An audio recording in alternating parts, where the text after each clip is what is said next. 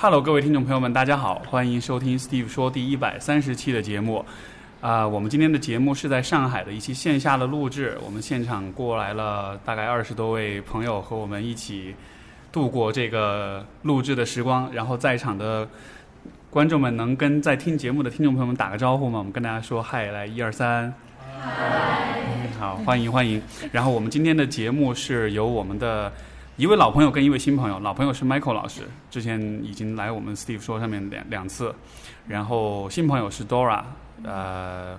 我们让你们两位自自我介跟听众自我介绍一下，好不好？好，我先吧，我我是 Michael，来自香港的。然后大家听到我的普通话，应该听得出，可能之前都已经受罪了两次了。有些同有些朋友，好，今天呢、很高兴来到上上海，然后跟大家聊。嗯，然后 Michael 是啊，我是家庭治疗师，家庭治疗师做咨询的工作，然后也就是见很多不同的家庭，很多不同的年轻人，所以今天的题目对我来说感受特别深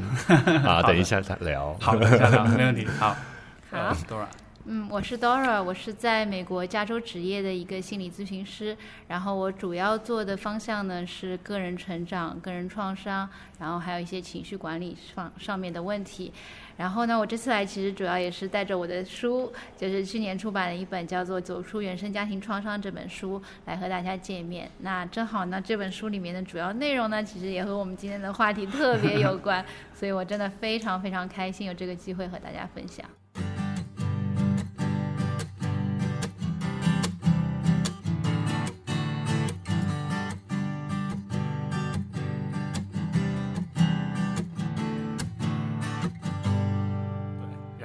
因为今天这一期节目的这个灵感是来源于最近热播的一一部电视剧啊，都挺好。嗯，这是一个呃有关一个家庭的，应该是是这三个孩子应该是七零后吧，就是七大概是七零后的这个孩子，然后他们的成长的经历，他们的这个。我觉得是一部比较写实，然后引起大家广泛讨论的一部剧。然后其实我们三个人的视角是都是各有各有不同，然后我们其实都看到这一部，也是两位老师也是为了今天的讨论也是恶补了这个剧啊。我自己其实也是恶补，然后就把整个剧看完了。然后嗯，我我是从来不看，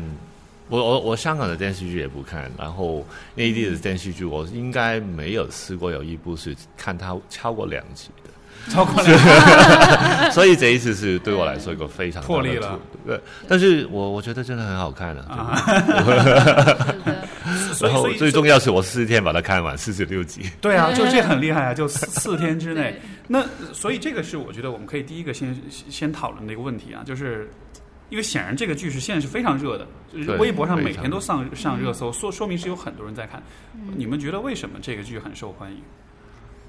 我觉得它其实主要就是讲到现在，就是我们这个年龄段，七零后、八零后，甚至是九零后，一个非常非常关心的问题，就是嗯它其实涉及到了很多问题，比如说女性在家庭当中的地位，然后还有养老的问题，对不对？嗯那个爸爸到最后他这个 Alzheimer 怎么办？然后还有这个兄弟姐妹之间的这个关系啊，然后包括婚姻问题也有涉及到。所以说，我觉得他是抓到了很多现在这个年轻人，就是这个看电视的主力军，他们非常非常关心的话题，所以他会非常非常的火。呃，刚刚好我我们这里有七零后、八零八零后跟九零后三个人，我是七零后啊。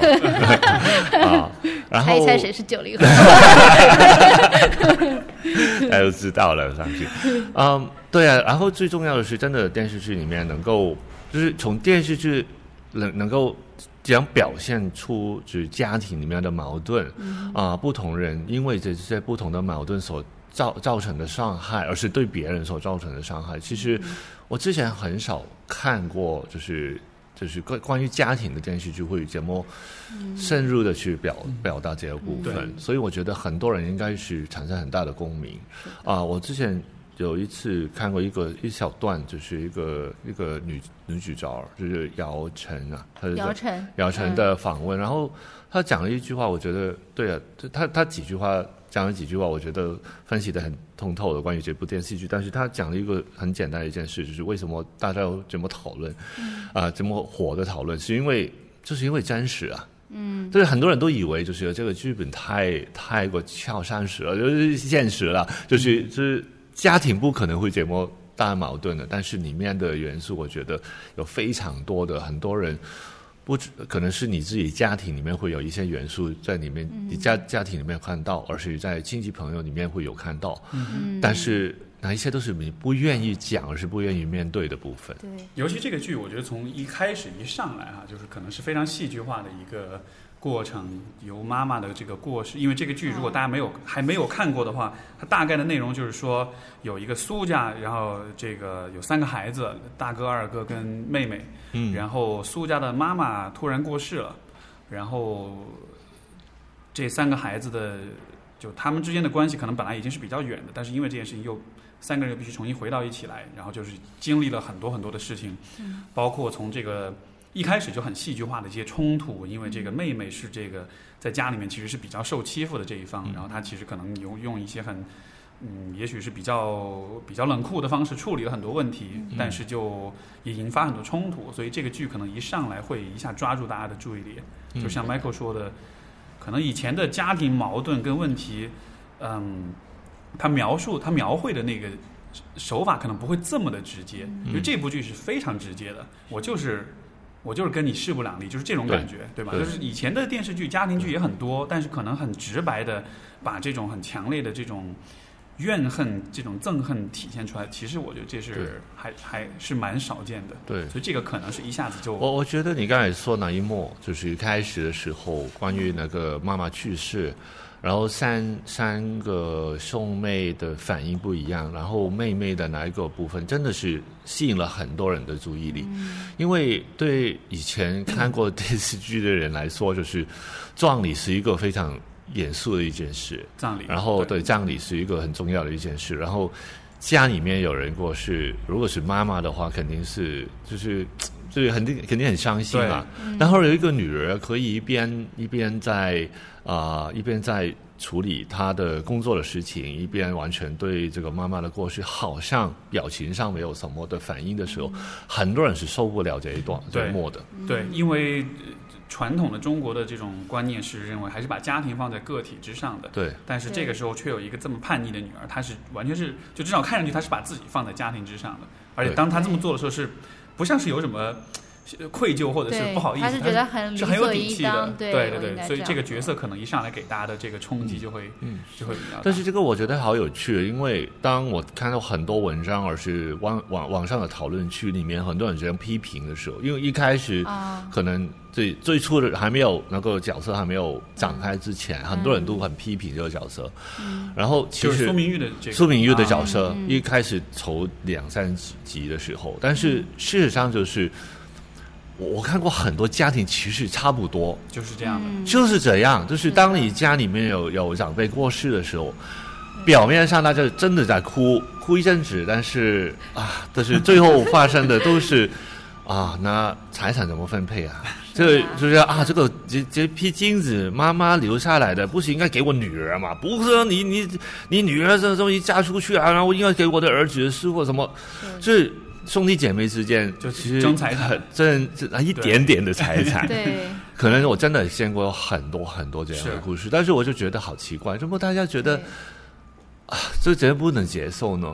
但是我觉得，嗯，就是有可能真的是大家理所当然的觉得我在看电视剧，我需要需要看到一个角色是我习惯的，嗯，被就是女性被怎么操作出来，我我我要看到一模一毛一样的，嗯，就好像我在我在淘宝里面买什么东西，寄回来的东西如果不一样的话，明明你付二十块钱，你买一百块钱的东西，你肯定是很烂的东西啊，但是你就会觉得受不了。所以真你当人是不能够接，就是当你在真实的层面见到一件事的时候，你会避开不看。但是在电视剧里面的时候，大家就会觉得特别难受吧？是的，是。我觉得这个就让我想到了昨天，其实你一直讲到的遇见。这个 crisis，它其其实一开头它就是一个家庭的危机，因为这个妈妈她其实一直都是像整个家庭的一个主心骨一样，所有的事情都是围绕着她展开的，所以这个主心骨倒了，这就是整个家庭的一个 crisis，一个危机感出现了。然后每一个人在这个危机上面，他们的表现其实是体现了他们对于这个妈妈这个人物以及他们整个家庭的这个 dynamic，就是动力。权力的动力，还有啊、他们位置的这个动力的，他们的理解就很丰富的能够表现出来。因为这个剧里面就是说跟听众解释一下，这个妈妈的角色是一个非常强势的女性，然后她在家里，她的这就是爸爸这个角色是说不上话的，然后她基本上妈妈这个角色是是是是做所有的决定，然后三包括三个孩子的管教，他们的人生的重要决定基本上都是由她来做，经济大权也掌在她手里，嗯。所以说，但是她像你讲的这个角色，他去世了之后，嗯主心骨就没了。对呀、嗯但是我觉得它一部分是很真实的，就是说每一个人面对这个 crisis，他们的反应，还有这个家庭当中最 ugly、最好像不能见光的地方，他把它给剖出来了，嗯这个是非常真实的。但是我觉得他也有不真实的地方，就是包括刚才有听众问的问题，就是这三个孩子到最后他们是怎么样疗愈自己？他们比如说苏明他是怎么走出原生家庭创伤，怎么到他现在的这样的一个位置上面，有这样子的一个很好的事业和人生的？我觉得这一段是我们到时候也可以讨论 一下，是我觉得是略微有一些这个这个大这个大结局出了之后，我我看豆瓣上就是这个评分好像是八点刷刷二往下掉到掉 掉到对七点九，就大家就对这个结局很不满意，对，因为前面呈现出的是很深的这种冲突跟矛盾跟创伤，但是后来的结局可能变得比较太突然或者比较太唐突了。是的，呃，我我觉得这也是我觉得这个剧我很同意，就是就是你认为它真实不真实的地方，因为嗯我有时候会跟有些同行开玩笑说，说就是咨询师其实不太看电视剧，为什么呢？因为一般就是咨询师看到的这个咨询经验或者故事，其实比电视剧要精彩很多，嗯所以一般我都不太看电视剧。但是在但是这一部剧确实让我觉得 OK，这确实是有一些像家庭治疗的案例确实会发生的，嗯但是像你所说，就是呃结局的部分，我想可能是出于这种主旋律啦，他最后还是要回归到一个比较积极正向的一个方向上来，所以他倡导的是和解，倡导的是呃就 move on，就就就就过了这一篇就翻过去了，然后这样子就呃我。我觉得从舆论的角度，我能理解这样的一种结局。嗯但是我们如果从放在专业的角度，对人的发展是否是这样的，我觉得这就是一嗯个值得讨论的部分。对。对对不过一开始我觉得我们所以先讲一下，为什么这部剧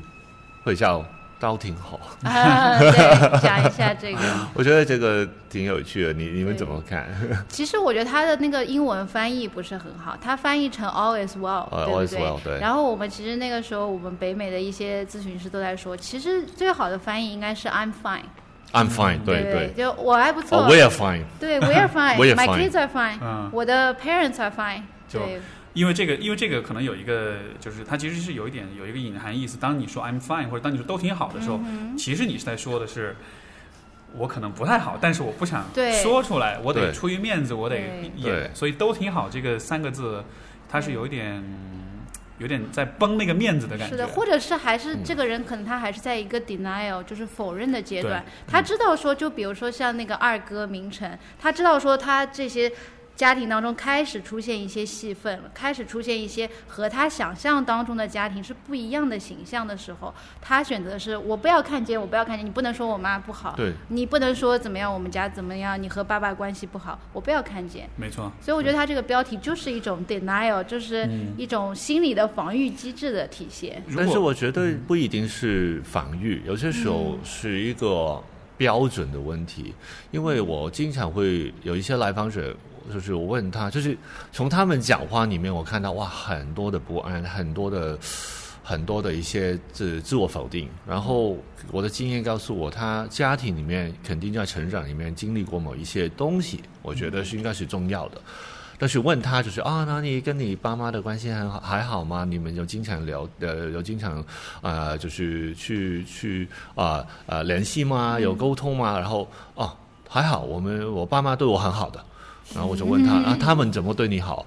呃，然后说说不上了。对 而是说，呃，我们都会，他们是我记得我知道他们心里面是关心我的，啊经常通常会讲这句话我知道他们心里面是关心我的。然后我可能之后就一直聊下去，就哦，你爸妈自己自己的关系怎样？哦，他们是挺恩爱的，嗯，哦，他们挺恩爱，他们怎么恩爱？哦，他们没有吵架，哦哦，没有吵架吗？啊、等一下，嗯、可能有吵架，但是不会在我面前吵，而是不会在我面前打架。他们会尽量不在我面前打架。哦，所以你的标准是都挺好的意思，啊，就是他们没有在你面前打架。嗯。啊，然后是他们的武林高手，两位武林高手都 内功有多深厚，你是不知道的。哦，所以都挺好的意思这样。所以就但是你看着他，我我可可能真的是，如果从一个专业的角度，我们呃可以理理解为防疫的记忆，但是对他来说，他就是真的，他以为怎样就是好。对那可怕的地方就是，他会把这种标准带到他自己的对，生活因为。没有人告诉他什么才叫真正的就是那种很温馨、很健全的家庭，所以他会觉得说，哎，我自己家是这样，别人家也是这样。我听到这广播里面说鸡毛蒜皮都是这个样子而。是真的我，我我我的叔叔跟我的儿是呃阿姨两两两呃是谁什么什么呃，就反正就他们打架的啊都在在是这样里打架都很厉害的，对啊，都是武林高手。我爸妈就没有啦，我说啊说已经很好了。对，所以他们的标准，如果大家的标准是怎样的话的，而且如果这个倒挺有挺有意思对。而且如果这个标准是是，比如一个家庭的这样的标准是谁来是谁来决定，是谁来构建，是谁来定义的嗯，这也是会是很有趣的一个的一个。我觉得对于关系都挺好，嗯我像你们讲了两这两个点，我很同意。然后呃，我还有一个角度是说，呃，就当我看到这个角这个家庭中所有这些角色的时候，我觉得他们对于呃，他们每一个人对于这个家庭的现状的那个理解是不一样的。嗯就是说，他们每一个人有自己的一个现实，嗯而我理解家庭的关系要亲近、要亲密的话，嗯应该是我们应该是有一个 shared reality，就是我们是有一个嗯共享的现实。嗯，我们看到是同样的现实，我们才有可能进行对话。嗯对如果我看到的现实和你看到的现实是不一样的，嗯我们是没法进行交流的。所以我在看这个剧的时候，特别大的一个感触就是，你可以看到这四就三这个三兄妹，包括父亲，他们每一个人看，就像他们每个人都都是活在不同的世界里一样的。以苏大强为例，他是最偏的最远的一个，对吧？对就他的世界是，呃，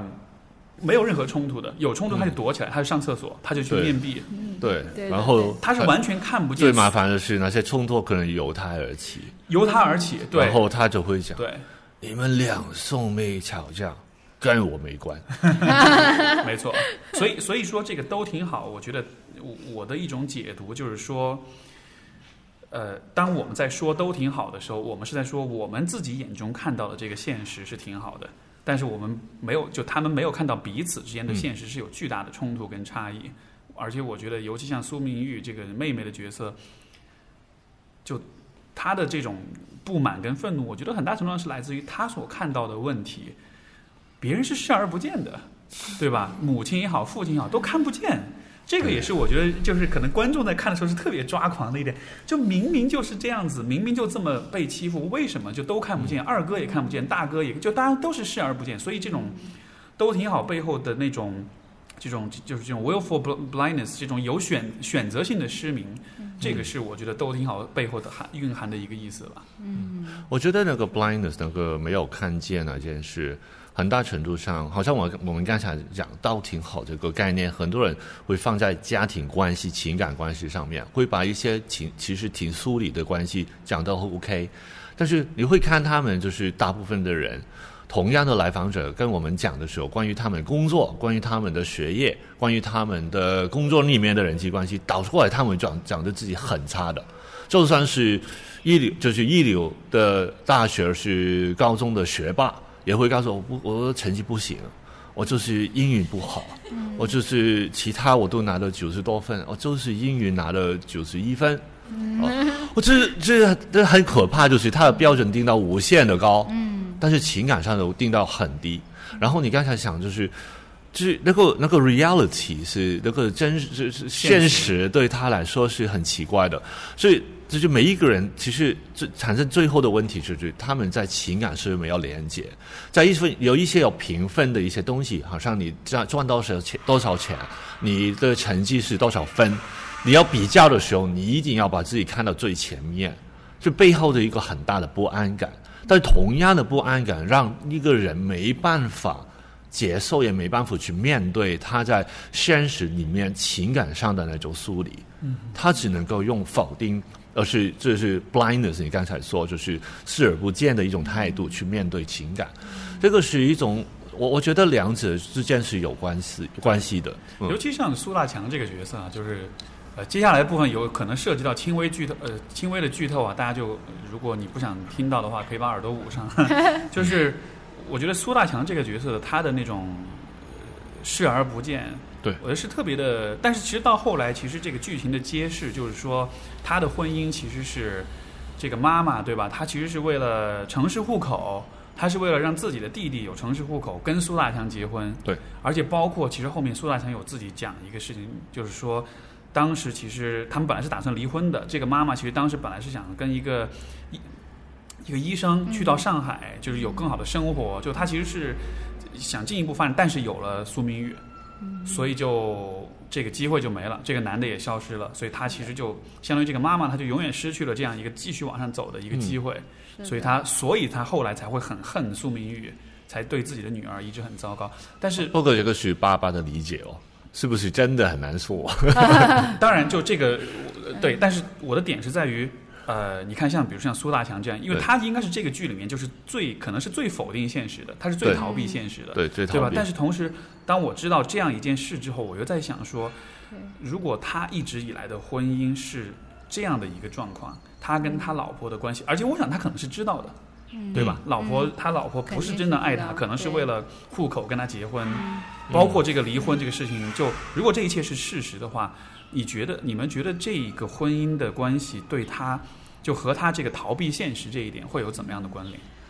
我觉得这个就是我昨天说到的，他这个剧另外一个真实的点，就是让我看到，就是 hurt people hurt people，嗯，就是被伤害到的人，他会去伤伤害别别人，对，所以说我在看那个讲苏大强的过去的时候，就很多人在下面，就是那个我看弹幕嘛，就很多人说哇苏大强洗白啦、什么什么的。我觉得这个不是洗白不洗白的问题，这是一个他自己之前在他的婚姻当中，还有包括那个妈妈，她在自己在她的这个原生家庭当中，他们所受到的创伤，就好像一直在积在他们自己的心里面，他们嗯没有地方，没有渠道，也没有人来帮他们去把它这个疏散掉。那他的心里面，久而久之，他就只能存在的就是这些创伤的东西。嗯那他能够给他的子女、给他的妻子、给他的丈夫什么呢？只有这些更加创伤的东西。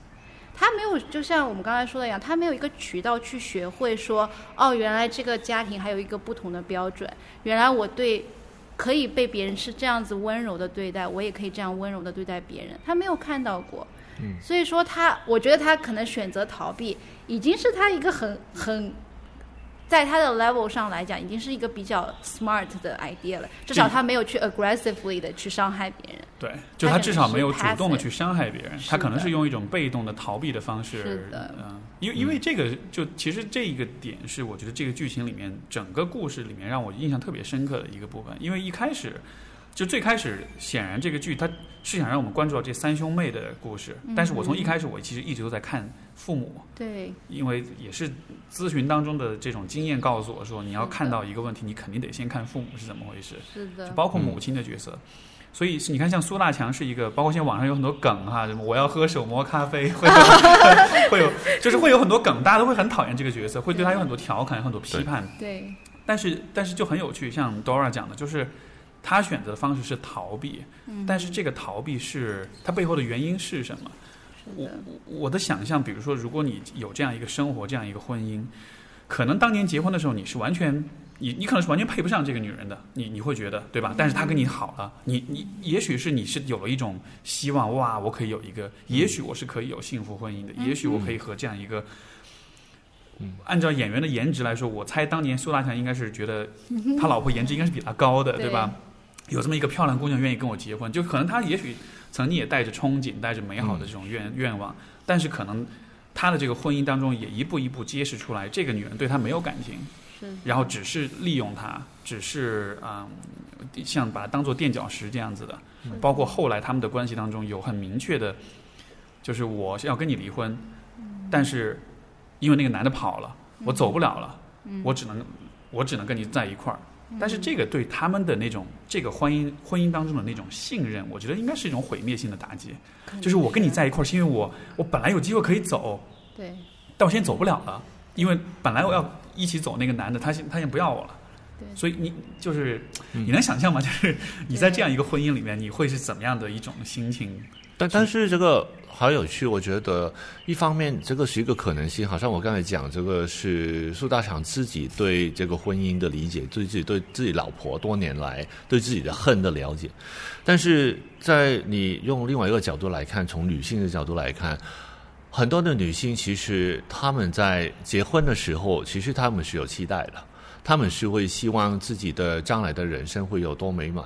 呃，然后这个问题来了，就是可能啊、呃很多人对婚姻的理解都是从一个很现实的角度来看，但是当两个人走在一起，尤其是当你要面对养养孩子、孩子长大的过程里面，其实女性对男性的那种情感的那种回应的需要会变得越来越大。嗯啊、可好是好像是你看到这个妈妈妈妈，就是她好像是一个非常强势的人，但是事实上他是家里面所有事情要管，然后慢慢你从苏大强的行为里面，你看到他是一个很不，就是可以是一个很不负责任的人。啊、他面对问题，如果是这么逃避的话，那他他不只是逃避问题，他是逃避差异。就是我是这样想的，但是别人的想法跟我不一样，我就不会处理那个差别。那你在婚姻里面会不停的遇到这样的差别的。那我可以想象就是，如果一个女人跟着怎样的男人，可能结婚的时候觉得啊，他有一个稳定的工作，他有一个城市里面户口，他是一个挺温和的人，然后呃，然后也会听我讲话，然后但是慢慢你发现这个人，他听完我讲话之后不回应。他有什么的，我有什么的看法，他不支持，也不否定，也不出现，那种愤怒是累积的。对。很多很多时候，我觉得电影里面就是电视剧里面没有看到这一幕，而是这个片段，因为这个部分是，其实我觉得对很多的中国男人来说是最狠的一个部分。很多 我怀疑啊偏执，自己作为男性可能也要逃避这个部分。其实，但是这个是中国男性里面，我觉得我们一定要学习这个部分，就是、哦，就你的意思就是说，编剧他其实没有把他们两个的对这个父母的关系当中，这个苏母亲的对对啊母亲的痛苦描述出来他已经是一个痛苦的结果。因为对，因为这个这个苏母在这个剧里面，她基本上是一个恶人的形象，对，对吧？没错。就是是纯一个伤害对，但是你看看现实里面，我们看看到很多的恶的母亲背后都是个可能是无能的男性，而是一个缺缺就是缺位的一个父亲，经常不不没有在，就是可能在家，但是他们心灵上没有在家。没错，这个是我我们看到很多的一个问题，但是这个也也背后有一个社会性的一个问题，就因为因为我们是理所当然的觉得，尤其是尤其是上一代的男性，你在情感上没办法回应是正常的，嗯，那男性你做好你的工作能，拿起来回家就好了，甚至你你没办法就是拿钱回家，你当一个一家之主，然后你呃就是要要要要要管好家里的事情，那就好了。然后只有苏大强是两件都没有做得很好了，但是他他但但但是但但是就是背后我们没有要求男性能够回应别人的情感，这个是这个是一个很大的危机的问题。而且我觉得，其实我能够感受到那个妈妈的这个痛苦的，因为她其实在里面讲到的说，妈妈跟她结婚，她其实是妈妈是自己带着自己的家庭给她的任务的，嗯。是要给弟弟工作，给弟弟户口，给全家人提高生活，对不对？对。妈妈是背着她的那个原生家庭给她的这些创伤，她背到了这个婚姻当中去的。然后呢，苏大强他能够给他一些帮助他完成一些他的这些任务，但是另外的一些东西，比如说情感上的这些东西，共同抚育子女的这个共同的责任，苏大强没有办法给他。对所以说，等于是妈妈把他这些很多的这些对于情感上面的这些他个人的任务，他交给了另外一个人，就是他的二儿子。尤尤其是那个，尤其是他的那个舅舅啊，后来不是来找他找要要钱嘛，然后对这个时候苏明玉翻出一个账本，就然后这一家人才第一次知道，曾经他们家的很多钱都是妈妈偷偷拿给这个舅舅，就他自己的弟弟了。对是的，然后他才知道，哦，原来那么多钱都去他这儿了。那个也是一个我觉得特别有意思的细节，因为你想想看，就是这个妈妈，她作为一个这么强势的一个女人，但是她好像在这个里面，她好像又是把自己的家庭放在次要位置的，对她是把她的弟弟放在了一个其实可能更重要，因为你想，我给女儿买个习题册我都不买，对吧？在剧情里面，但是我却会给这个弟弟，而且数目好像是很多的，而是几万，对吧？几万嗯几万的给，就这是很大的很多的钱。嗯那你可以想象，在他自己的家庭当中，是什么样一种氛围跟关系，才会让这个这个妈妈的角色是用这样的方式在处理她和弟弟的关系，处理她她自己的婚姻和她的大家庭的这种关系。对，所以我每次看到她就是回想的时候，她怎么样对苏明玉的时候，我脑子里面都会想到一句话，就是“多年的媳妇熬成婆”嗯这句话。就是妈妈小的时候，她在她的原生家庭里面一定也是这样子被对待的。没错，所以说，她累积的这些所有的这些难受、这些痛苦，她要找一个人来发泄的呀，她要让另外一个人来帮她担着的，因为他自己没有办法去疏解这些东西的，所以就给了苏明玉。所以这个就是一个很典型的代际创伤的一个传递。像这个情况，嗯、因为我之前就是上上上上周末的时候，当时我有去兰州做一个工作坊，嗯，然后这个工作坊的这个，因为是为一个公益机构做的一个活动，这个工作坊的参与者就全部都是可能甘肃各地的这种农村女大学生，他们可能受这个机构的资助，然后后来就上了大学，嗯，有很多在校生，有很多现在已经毕业工作了。我在跟他们交流的时候，就会发现，几乎每一个女孩儿都会面临着一个让他们很很挣扎的问题是什么呢？就是他们可能是家庭当中最有出息的那个，因为他们上了大学挣了钱，嗯然后这个时候他们需要面临就是赡养家庭的问题，都不是说父母，而是自己的哥哥或者弟弟们。嗯，就是你作为女性，家庭家人是期待你去对，养活、去支持你的，比如说弟弟要在老家买房了，你在北京很拼，你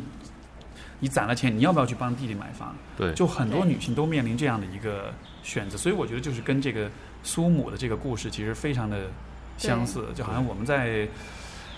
文化上、在传统上，对于女性，尤其对于比较呃有能力、比较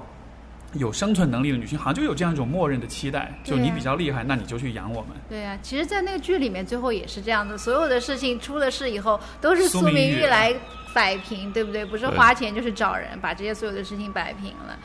而这两个哥哥，他就默一个哥哥是，当然是他觉得是理所应当，那个明成他就觉得理所应当，而明哲呢，虽然觉得说啊，有的时候我也心疼他这样做，但是我还是默认了啊，他就是应该来帮我的，对不对？所以说我昨天也跟你们说过，我觉得明哲这个角色，虽然他没有二哥那么的有攻击性，但其实他还是在攻击，在伤害明玉。他是这种叫做 passive aggressive，叫被动攻击，被动攻击性，对不对？对就是当你处在一个非常这个男权的一个家庭里面，或者是社会里面的话，作为男性，你是其实是占据很多的 privilege，很多的特权的。如果你不能站出来帮助女性，说我要 empower 你，要给你这些力量，而是你就默许了这些你的特权放在你的身上，你理所应当。其实这对于女性来讲就是一种伤害。虽然你没有主动做出伤害，但是其实你的行为已经造成了伤害。就默认也是一种支持，是变相的支持，是的没错。不过这默认，你刚才讲的就就这也是背后有很多社会性的，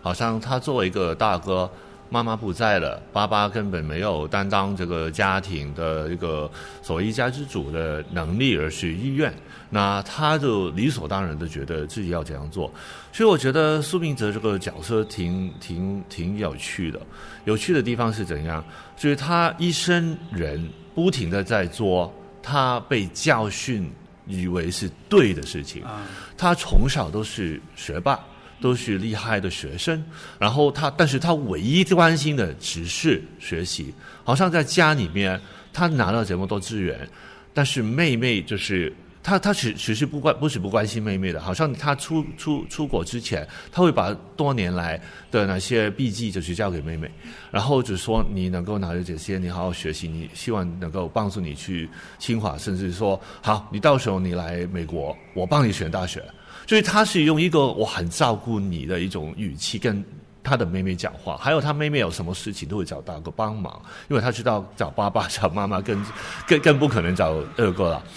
但是他这些理所当然在照照顾妹妹的行为背后，其实他没有实际的去关心妹妹情感上她在遭遇到什么事情，他是行为上做的所有事情都是对的。然后从别人的角度来看，亲戚朋友说哇，你的儿子好好厉害啊，怎么怎么，就但是对，但是但但是他是没有能力去好好的去处理人际关系的任何一点，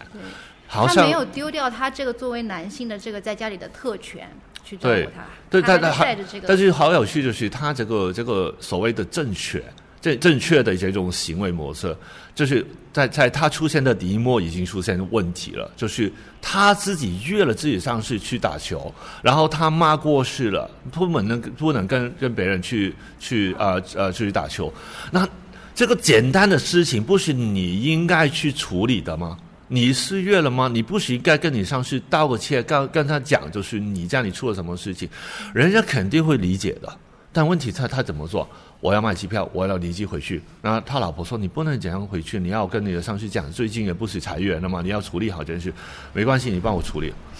这是什么白痴的逻辑？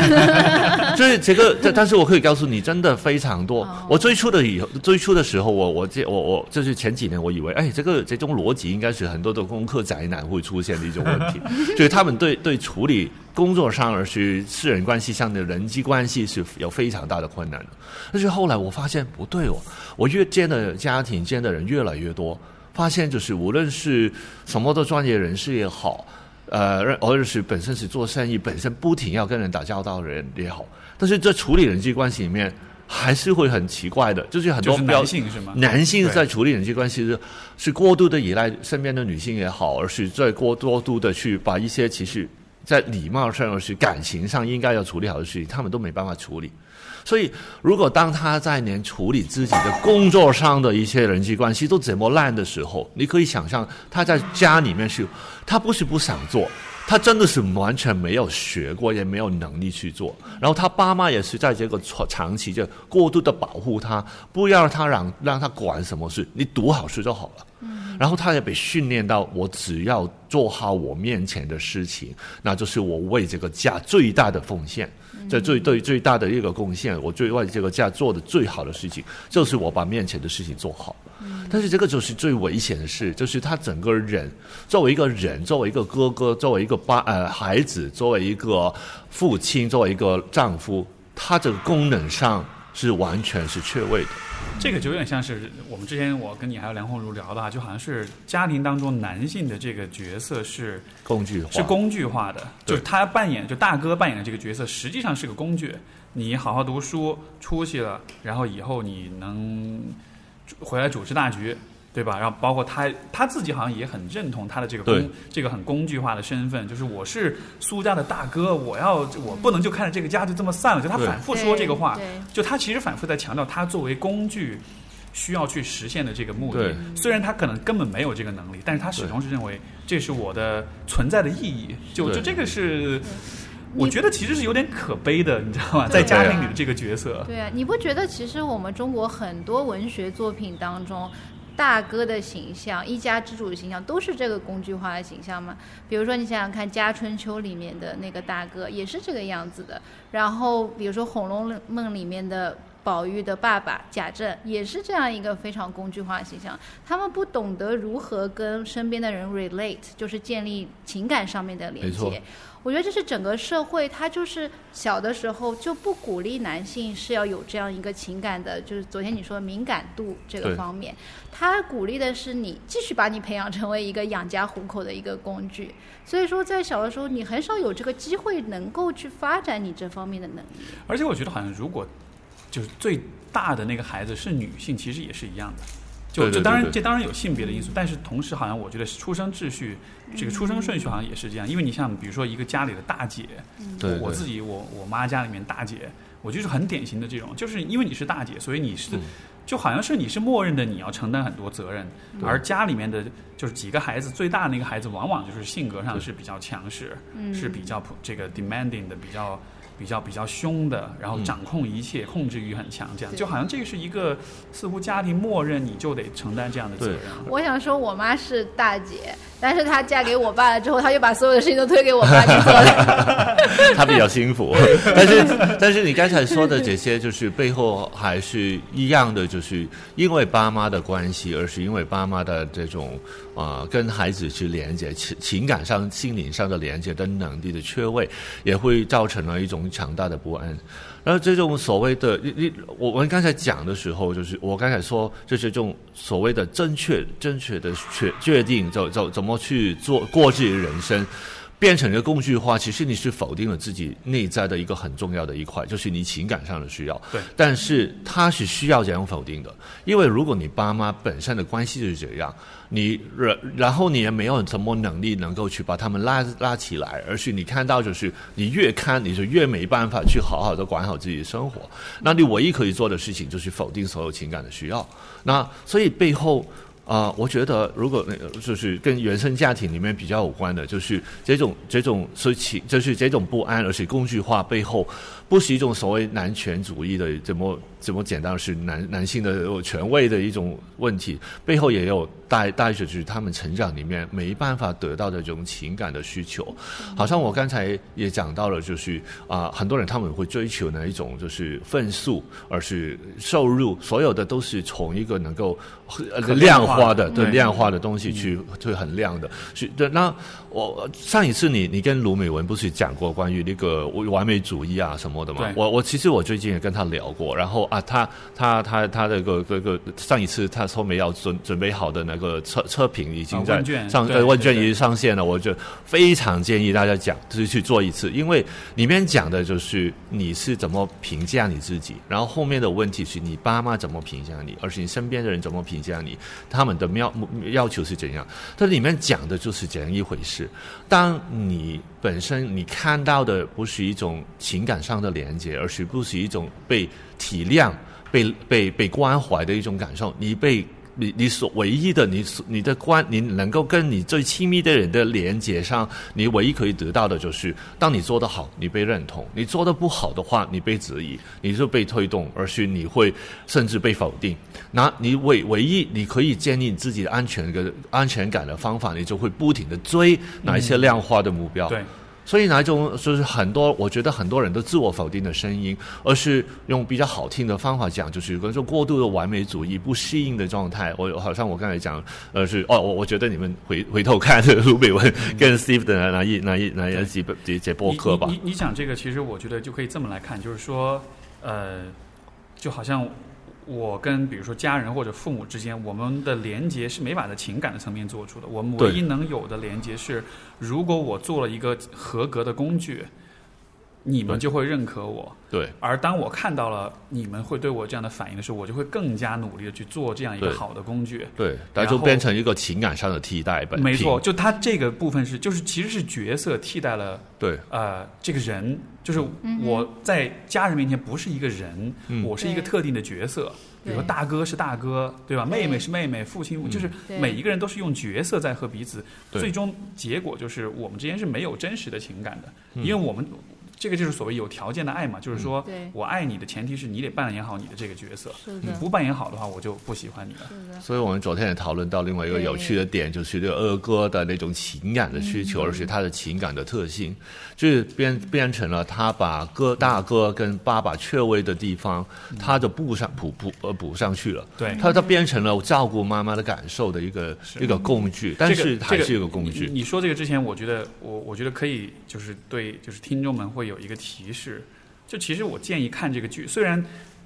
爸爸和二哥这显然是最大的两个坏人，吧？对最大两个坏人，但是其实最有意思的，恰恰就在这两个人身上，因为他们身上，就像你讲这个二哥这个部分是特别，所以我们其实是很喜。昨天我们也是有很多，我们都在分析这两个最大的坏人。对对对对对，你看讨论区里面都是大家都是对大家就比较，就是要今天要骂哪一个人比较多。对，骂不过来但但是但是就是说你在骂的同时，其实不要，我觉得这个就是骂作为一种消遣没问题，对但是我觉得同时也别错过这这两个角色其实是特别值得去看的。所以你刚才讲说二哥这个部分，对他就是在情感上，你知道在，在这所谓的对人的情感上的敏感度，我觉得某程度上是天性来的一部分。有一些人他们天生就是对那个敏感度是弱一点，不是他们没有情感需要啊，但是那个敏感度没有不一定那么高。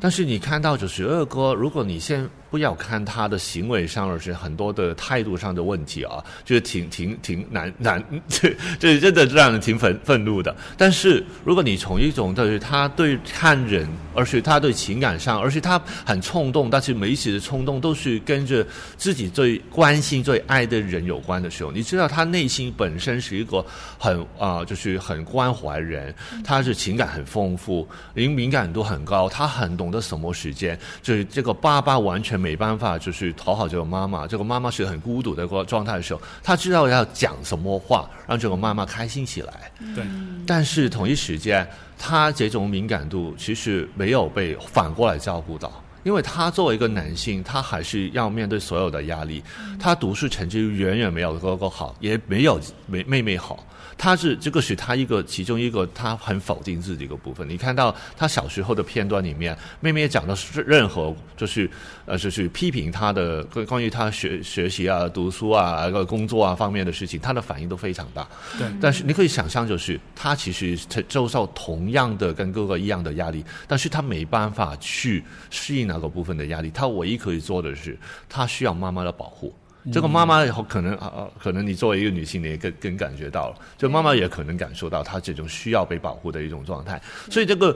互相变成了一种互相得到，就是满足了对方的一个需求，就是妈妈的需求需要需要被关心，需要被讨好，需要被认同她的她的付出，然后那个孩子是需要被保护的，但是这种互相的保护的状态里面，倒过来更没办法，就是他们呢把真实的一面展展开出来，好像他们原本是可以是一个懂得关怀别人的人，但是备受着这种家庭里面的梳理的一种状态，还有就是面对着这个社会对他的一种否定，就是你成绩就是这样这样的了，你就是能够找到工作者一半了。这个我我我想，我突然想到一个问题，就是我为什么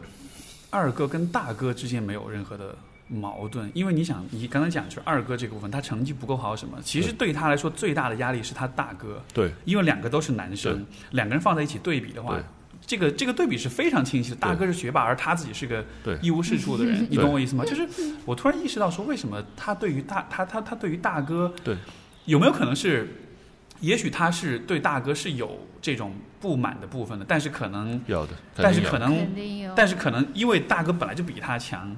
他只能把这个发泄在他妹妹身上。妹妹虽然也比他聪明，但是妹妹也许是是女孩儿，比他小，所以他会有一种他其实是把这个对大哥的这种愤怒就转移到妹妹身上了。因为如果你只看他跟妹妹，就其实他们之间这种敌意，我觉得在很大程度上是有有那么一点说不通的。是的。因为他的妹妹跟他之间，嗯，对，是是没有有什么没有实质的他们是没有实质对上的那种利益冲突的，是的，对吧是的，所以我觉得这三个姐呃兄弟姐妹其实是非常好的体现，就是美国那个家庭角色的这个概念，在我这个书里面也有讲到过。就是我觉得大哥就是很显然的，他是那个家庭的模范生，他做什么都是最好最好的。然后我觉得那个二哥他就是有点像讨好者，或者是有点像那个嗯英文叫做 Golden Kid，就是那个嗯金牌小孩的那个角色在那里面。而妹妹呢，就是那个 scapegoat，替罪羊。就家里面所有的问题，嗯包括爸爸妈妈婚姻之间的问题，大哥和二哥之间的比较的问题，二哥心里的不顺畅，大哥的不开心，全部都到这个妹妹身上。她等于是承担了整个家庭很多很多的他们的创伤。她是一个 identify patient，嗯。对不对？一个家庭的 IP，在我们做家庭治疗的时候，嗯，对，这叫什么？认嗯这是主书啊，不主主病人吧，可以说病对对。对主病人。就是核心的问题是从他这里呈现出来，但是他背后的问题是每一个其他的家庭成员影响或者附加然后最后就是整个家庭关系的问题。而且而且，其实我怀疑这，你看从苏母的角度来说，我觉得这可能是一种有意无意这么做的，也许是一种刻意的结果，就是他自己对婚姻的不满，最后来转移成婚姻的。不满，因为因为因为这个名誉是这个意外怀孕嘛，使她失去了那个去上海的机会，所以这当中我觉得是有这种哦，不只是这样，那就不要忘记，就是因为这个原因，名誉的出生也让他整个家庭的经啊济的状况对对对变差，况这个反就他很重要的原因他。爸也那个就好像降职，然后对降薪这样对对对是，所以其实就他这个角色就是就是一个对对对，很替就就替替罪羊，对对因为就因为就好像从直观上从道理上说，确实你你的出现确实影响到我们的生活，所以可能大家每个人可能有意无意的都会把那个敌意导向给他。但是我觉得上上一代的女性当中有另外一个，就是你们都讲到，她可能在成长里面也是被同样的对待。然后我有些时候会觉得，有些有些人他们会做一件事，就是把把一些他们不本本身是内心是不认同，但是没办法不接受的一些部分，推给身边的最亲的一个人，因为对他来说，当我要把一个，尤其是如果性格跟自己自己有点像的人，我要让他也被被就是逼迫他一定要接受这样这样所谓的客观的环境，就是女性的地位就是这么低，你只能够追求一个最稳定的一个的身份位置，你能够找找到一个好人家嫁出去，我你不用我不用你们养你，我不用你养我，要我也不用养你，你十八岁之后你跟我没关，所以这样的态度背后。不一定是他真实希望的一种关系，是但是因为他从来是被样被怎样对待的，那这样的话，当如果他把这种，就是当他怎样对自己的女儿的时候，这个是在合理化自己人生里面最大的痛苦。没错的。对，我之前听过一句话，就是人，我们一般来讲，我们会以为我们人去寻求的是对我们自己最好的东西，其实不是的，我们寻求的是我们最熟悉的东西。什么在过去的时候，我们经历过最多的东西，我们无意识或者有意识的就会去顺着那个 pattern 那个模式走下去。所以就像是你说的一样，其实他不一定他自己真的就是希望这个，但是只是他这个思维定式吧，可以说他只知道就这条路。因为他以为没选择，他觉得自己没有选择，因为当时候的社会环境，他可他可可能真的没有选择，因为当时候就大家在现在在。在比较开、这比较开放这个社会里面看这部电视剧的时候，可能就会忘记上一代的人他们的的的生活环境，尤其是不是在一三的城市的生活的人，可能他他在这种那种就被被女性被压压压制的一种一种状态，其实可能我我们这个年代的人，就就是最少我们这个我七七七零后的一个 对香港仔是不会理解的这件事啊。但但是可能你们年轻人，我在座的人大部分大部分都是比较年轻人，都应该是比较难理解的。嗯，是对因为曾经是有很真实的这种呃历史的、政治的、文化的对这种环境，导致了说那一代人在这个这个其实是我一直都很很倡导大家就是跟自己的父母去对话的一个重要原因，就是不光是了解父母的故事，而是了解他们的当时的经历是什么样的。因为确实，因为确实真的很难想象，就你很难想象你在你生活在一个环境里，周围的每一个人每天都盯着你，如果你抓到一点你的把柄，就会去告你，然后你一家人的身份就会被完全的被污名化，就会成为所有人攻击对象。就这个在今天是很难想象的。是的，今天我们只能想象到说，OK，你的学校里面被霸凌了，对吧？嗯就你被霸凌都已经是很糟糕的体验了。对你能想象，就是在那个年代里面，你的某一个一句话说出去了，你可能导致你一家人这一辈子都完蛋。你是没法想象，就这么大的压力是、嗯是会 那是什么样的一种感觉的？但是在那个年代是真实存在的。是对的，对，对，这说说远一点，就是很多的时候，我的来访者就会说，中国来访者，他们就会说，哎，为什么父母一点都不尊重我的隐私？为什么什么他们什么都要打听？比如说我关上房门，他们也不敲门就会进来。就是其实你要去理解的话，就是父母那个年代隐私私这个东西，而且又加上隐对它其实是一种很 shameful 的、很很羞愧的一个东西。如果你比如说，我记得很早以前我听我妈说，就是比如说，如果有一家人他从城里面搬到乡下，然后他要每天晚上要关房门睡觉。别的人都会觉得你很奇怪，你有什么好藏的？你为什么要关着门睡觉？嗯其他人都是开着门，为什么就你关着门？所所以可能在中国的这种传统观念里面，就是亲密其实就是建立在相互的隐私的侵犯上面的。是的，就是我们越亲近，我们就越会入侵彼此的界限，对吧？家里面你房门不能锁，哎，你干嘛要锁？一家人要锁什么房门？是，我随时可以闯入你的房间，这反而是亲近的表现。是但是这个和现代年轻一代的那个观念就是完全是相反的。对，就是现代成长的这个过程，以及现在我们面临的这个社会，它好像是正好相反。主要是因为全球化的过程嘛，对对不对？我们现在越来越稀释了。嗯，但是我觉得另外一个就是，当当你你刚我我觉得你比喻的很好，就是好像侵犯吸引，就是唯唯一亲近的方法。但是如果我们回到就是 attachment，就是一个依依附理论的一个概念里里里面看的话，所谓真正的一个关系的建立，应该是来自于情感上的这种利用连接。好像如果我比较简单的，我我通常用比较简单的比喻，就是我们喜怒哀乐每一个点都变成了我们人与人之间的桥梁。就是我的开心，有人能够解，有人能够回应；我的痛苦，我的愤怒，我的我的我的伤创伤，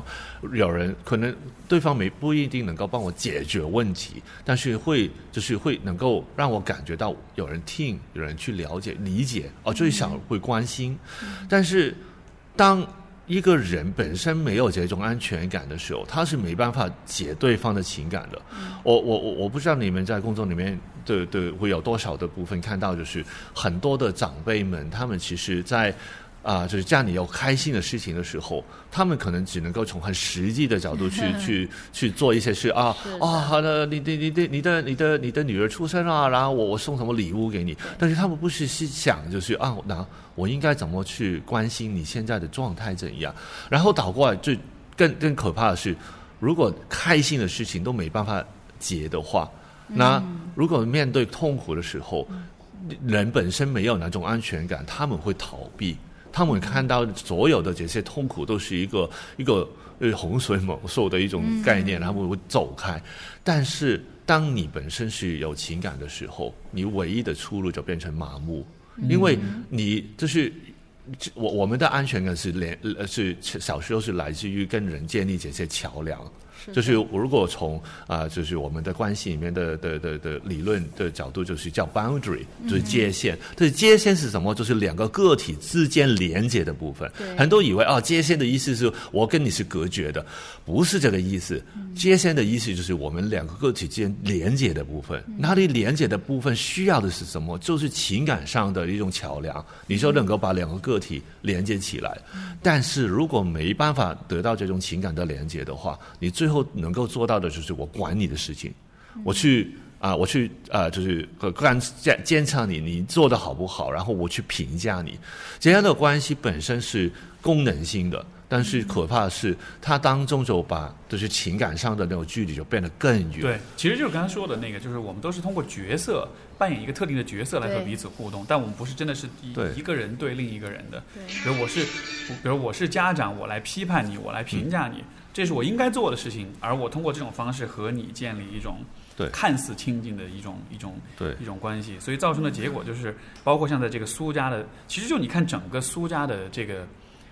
他们之间的这种情感连接，我觉得就假性亲密啊，对，很假，就是就是是没有情感的，每一个人之间的连接都是用一种特定的，就像大家都在大家都在演戏一样，我演了一个女儿的戏，我演了一个父亲的戏，我演了一个这样这样子，所以所以包括我想我刚才也想说的，就是。这个都挺好，这个这个说法，就你有没有觉得，当一个人跟你说都挺好的时候，其实是情感上是有点冷漠的，是有点疏远的。所以，当你用都挺好描述这个家庭的时候，这个家庭怎么样都挺好。嗯，它背后的一个潜台词就是是没有情感的，是是没有温度的。嗯，对，没有温度，没有温度。对，温度是非常重要的事，就是人与人之间没有温度的话，你就是变成冷漠了。对，而你想这个家庭，它这个家庭的组成就是。对，很没有温度的母亲父亲的这个关系就是非常功利的，对吧？在当然我不排除他们可能有一些的情感，但是这种情感就到了后来可能真的就很少很少。然后你想这样的一个没有温度的夫妻，然后他们有了这些孩子之后，他们跟孩子之间的这种关系，我觉得这这个结果多少是是是不可避免的吧？最后，然后你知道吗？这个。所谓温度本身会传播的，但是冷漠也会传播。然后这个就是从他们几个人的那种啊，就是几个人的情感关系，尤其是大哥的情感关系里面，就最最最明显的。大哥是表面上他很爱他的家庭，他很关心自己的女儿。但是他重视最重视打过来就是他明明家里面钱是不够的，啊，女儿的生活会受影响的，老婆的工作会会就是压力越来越大了。但是他关注的是怎样？一开始的时候是关注面子，我不可能找比我以前更差的，不不没没有不比我以前好的工作，我不可能就是找我找到我这样的工作很难。他想的不是说他要想哎。哎，糟糕了！我家里有这个需要，那我怎么能够提供这种需要？他没有想这这回事。然后最有趣的是，你你看到是他他的老婆啊、呃就是吴飞，好像是名字叫吴飞，然后他就是他家里面本身是比较温暖的，他家里就是他妈妈对他的支持比较多，然后他但是他没有意识到这种被对待就是一种冷漠。因为她她老公在啊，她老公是一个温和的人啊，没有跟她吵架，没有骂她，所以对她来说，她就是，但是她在这个过程里面，她不停的对对老公做出很多的要求，也告诉他为什么需要这样的。我之前就是听过有个理论，呃，有个有个概念叫 Cassandra syndrome。Cassandra 是一个，这我我今天你讲一个小故事啊。Cassandra 是一个呃希腊神神话里面一个非常漂亮的女生，然后就那个太阳神 Apollo 就是看中了她，然后就是跑到她那边，就是送了给她一个礼物，就是给她一种能力，就是让她能够你这你能够预知未来的，你看到的事情你就是都是是准的。但那但是那个女生就是最后没有对她动心，就是没有对 Apollo 动心，然后也拒绝拒绝了他。然后 Apollo 最后就就就认爱成恨，然后就告诉他：好，我现在我之前给你的能力我不收去收回来，但是由今天开始我诅咒你，由今天开始你讲什么话都没人会听到，没人会不不没有人会相信你的，别人听到你的话也不会相信你讲的话，然后。当当然，就是 Cassandra 变成他陷入一个非常痛苦的状态，就是他知道未来发生什么事，但是他是很无力的，他没办法去改变任何的悲惨的事情会发生。然后你看到这个吴飞，就是他在这个家庭里面，他就不停的就用这个，就是他的预知的能力，不停的告诉这个大哥，不停的告诉这个老公，你这样不行，你爸肯定会出事，你妹妹肯定是有什么问题，你看，就是她每一次讲的是准的，对，对。但是每一次她老公是怎么跟她讲，我听到了，我知道了。但是我是大哥，对对，对。但是我是我不能这样啊！但是怎样讲？是每一次但是，甚至有些时候没有讲但是，之后就没有跟着做，然后就告诉他：我担心你那时候你会不开心嘛。但是，所以你知道，这他好像这个大哥，这个老公一直很关心他，一直是一个很好的老公，但是在这个情感上是完全没有跟他有连接的。是完全没办法看到这个老婆的需要，一直到他真的确确实实的要离开他，还有就是同一时间发现他做了这么多的努力，最后只是搞搞得更多的混乱出来，他才是重新的看到他怎样走下去是就只有悲惨的结局，但是这这是他才可以放下一点点。但是之前他是一直就更坚持支持对的，对，然后一直一次有一次的，但是有趣的是怎样？有趣的是他的老婆一直被就是被忽略，呃，一直被否定，但是他一直感感觉好像一开始的时候，他以为是自己有问题的，对对，没错。压力都是在身上的怀疑是他自己，对对，是的，所以，所以我能否说，其实如果你说从这种就是就是伴侣之间情感上的这种理解回应，对我反倒觉得二哥跟他的跟朱莉的关系，对我觉得反而是就所有这些关系里面，呃，相对来说，我觉得是比较是有真情实感的，而且包括我昨天我有提到一个小细节，就是朱莉跟二哥的关系是唯一一个我们看到了跟性有关的开个小会，开个小会，就是这个是我这个虽然是很一个像是一个玩笑，但是我觉得这非常的重要，就是所有的关系当中。都没有呈现这个情欲的这个部分，唯独是这个关系里是有的，所以我觉得这组那明玉有一点，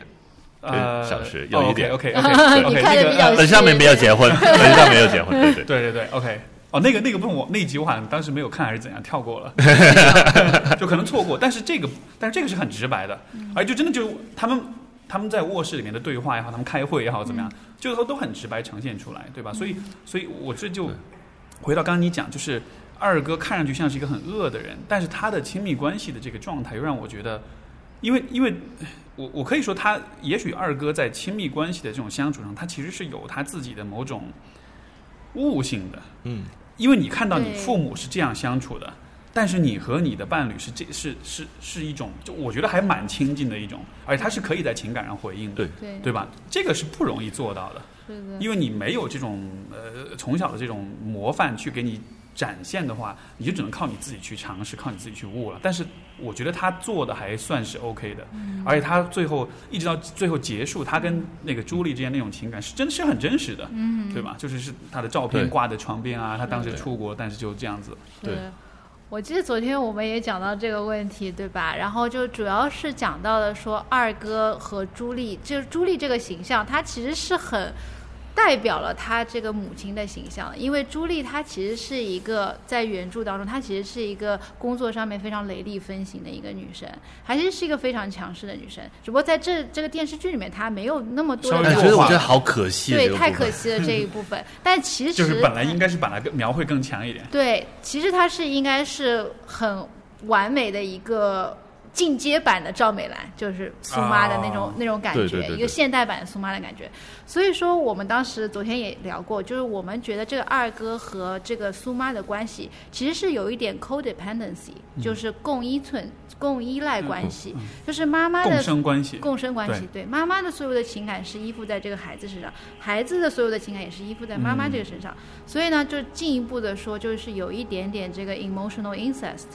所以就是有点有点恋母情节，对，有点恋母就他们的关系系是有点基于恋母情节的。对，就是情感上的有一些乱伦的这种感受。嗯所以说，当他的生活当中出现了这样一个可以在很大程度上面唤起他对于妈妈这种感情的这样的一个女性形象的时候，他们俩之间的结合会是很很深的，对，很怎么说？不能说很深，但是是很 sparkling，很火花四射的。但是你有没有注意到，也有一个情节，就是当朱莉把这一切戳穿了以后，朱莉说：“你就是一个长不大的孩子，你就是好像就说他是妈宝男一样的。”这个苏苏明成直接一巴掌上去，对不对？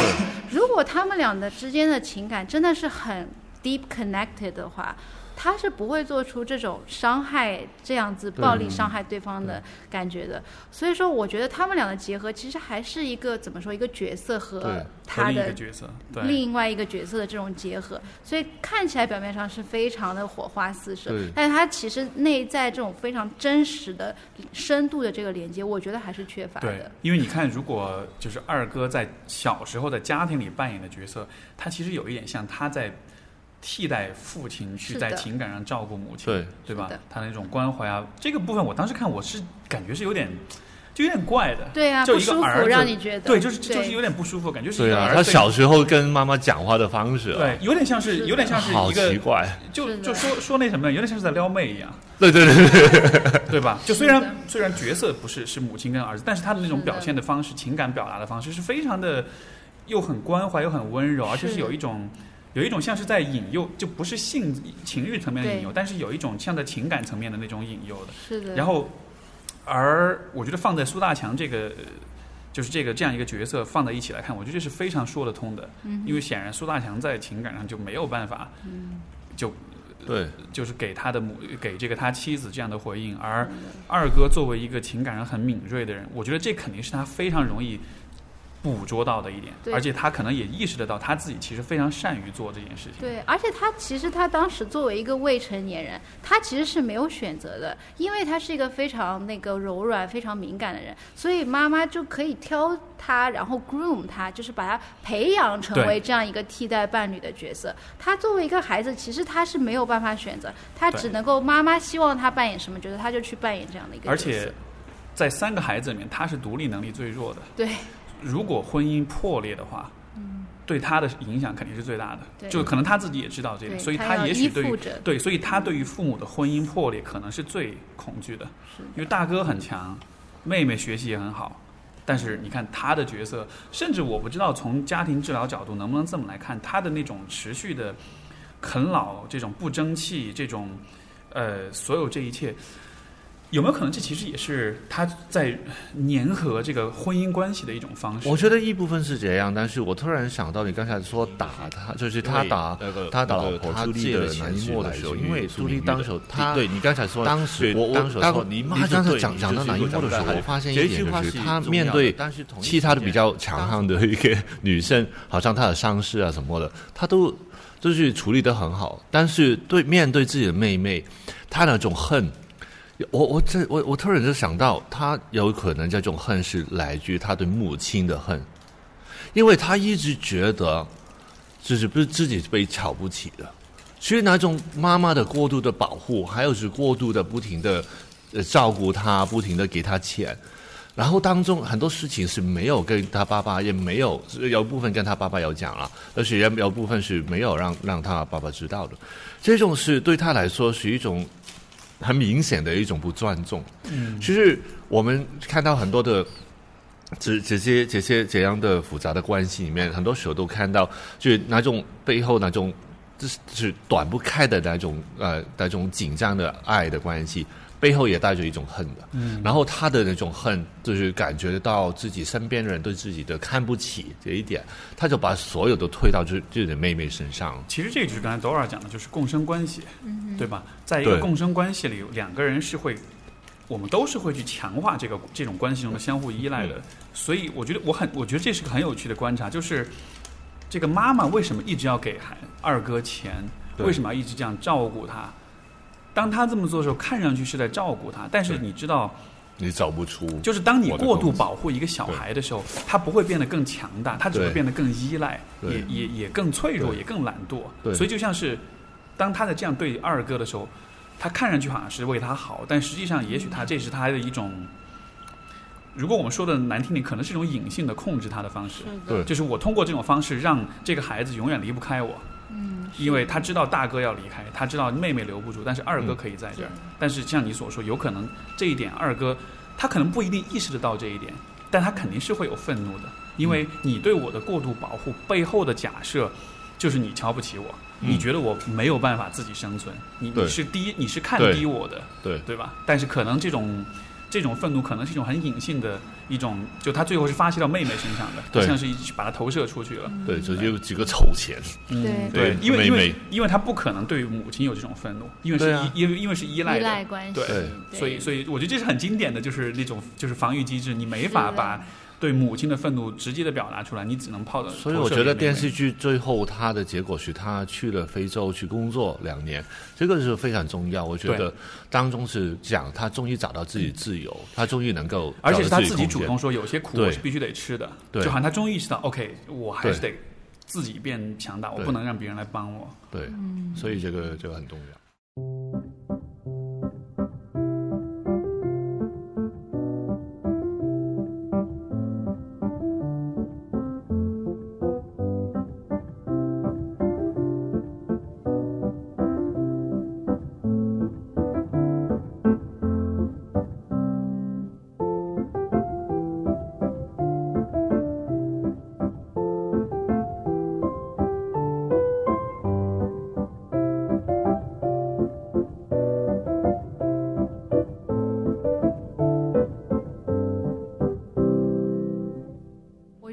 更加有趣的就是你说到这个去投射给妹妹，我觉得真的很有趣。因为其实，在家庭治疗当中，我也经常看到，就是那个 identify patient 那个主病人，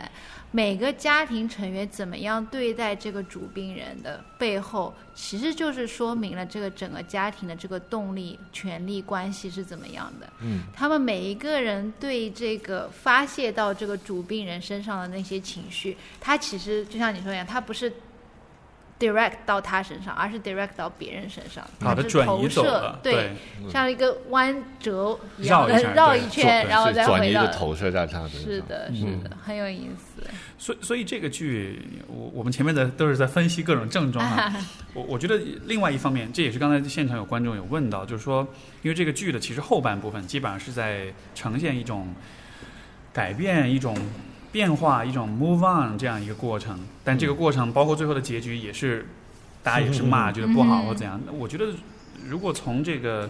这些角色他们的成长跟转变的角度来说，你们怎么看这这个后面的就是这个剧的后半部分？我觉得我是持非常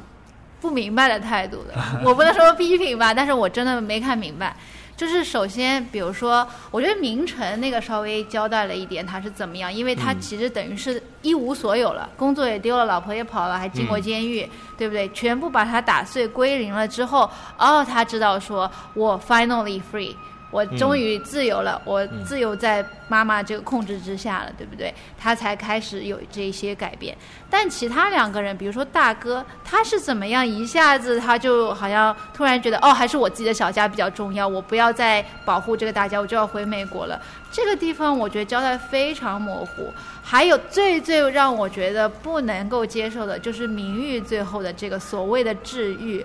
这个我觉得真的是，我昨天也说过，这是给人一种叫做 false hope 假的希望。我觉得这种 false hope 要比真要比没有希望还要可怕。就他是误导观众的。没错，就是很 可能很多人他真的这样子去做了以后，他才发现哦，原来事情不是这个样子，不是说哦我的父母生病了以后，我就自然而然的会原谅他之前做的所有的。决定所有的错误，我就可以把头安静的靠在他身上，我就会在他身边感觉到。我觉得好恶心哦！就有一幕就是后面就是他依着爸爸的肩膀，然后就看电视，我觉得真的很还是过新年的时候，对对。因为原著里面春节就他其实也没有那个，没有，他是没有照顾他，他只是就他和那个小石在一起啊，很开心。他他爸是不在的，对吧？对呀，对呀。所以我就觉得这个真的是很莫名其妙。然后包括最后一幕，就是刚才也有听众说，就是看到那个小女孩他们在吵架的时候，是妈妈把她抱起来，然后抱回去的。我觉得这个真的是很奇怪的一个想法，因为妈妈在他脑海当中从来不是这样一个温柔的形象。如果他编剧编的是他自己走进了那个场景当中，他把他小时候的他抱了起来，抱回的这个家里面或者保护他，我觉得这个还 make sense 一点，因为这是一个自我疗愈的过程。对。但是这个好像编剧是在 imply，就是在在暗示暗示，对，暗示着说。哦，你其实，在你脑海当中，你是期待着你父母是可以改变的，或者说你对于他们的观念，对于他们的恨是可以改变，对于他们做过的这些事情所造成的后果是可以改变。所以我觉得这个是我最看不懂的地方。这这，我我觉得这只能归结于这是需要满足主旋律的要求，就说的那什么一点，因为这样的剧影有这么大的这种影响，你最后如果给出的一个结论是，我可以跟爸妈老死不相往来，OK 的，没问题，对吧？就 就。可是原著里面就是这样。原著里面关系应该是没有这么的，没有这么的和好的。我没有看完原著了，但是看了一点点，对，对是没有这样。我觉得能够能够结局比较合理一点。但是你刚才说最后那一幕。我我又没有那么反感，因为从叙事治疗的角度来看，因为我们很多时候我们对自己的故事的理解，很多时候都会被我们的一些啊所谓单一的故事的描述，尤其是一些负面的，因为我们对自己的负面的情绪的敏感度会更高，那他会把就是 filter 走，就是过滤走所有啊，好像不配合那个。认知的一个一一些故事片段，当然我很怀疑，就是那个妈妈是不是真的那么温和？哭什么啊？而且如果是真的那么演演出来的，哭什么啊？啊，有哥哥，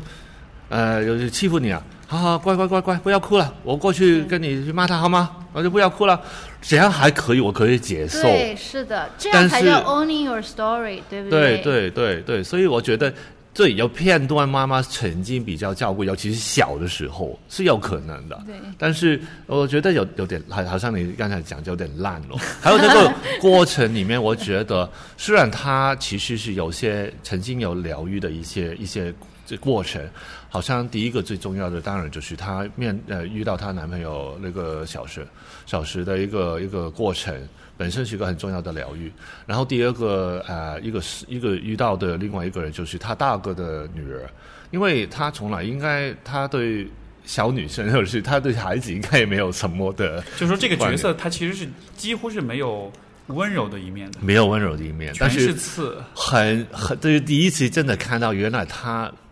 就因为他公他他跟家人关系里面，他不不停的暗中表示了很多的善意，对他不做很多事情去关心，但是他表表面上没有表露过。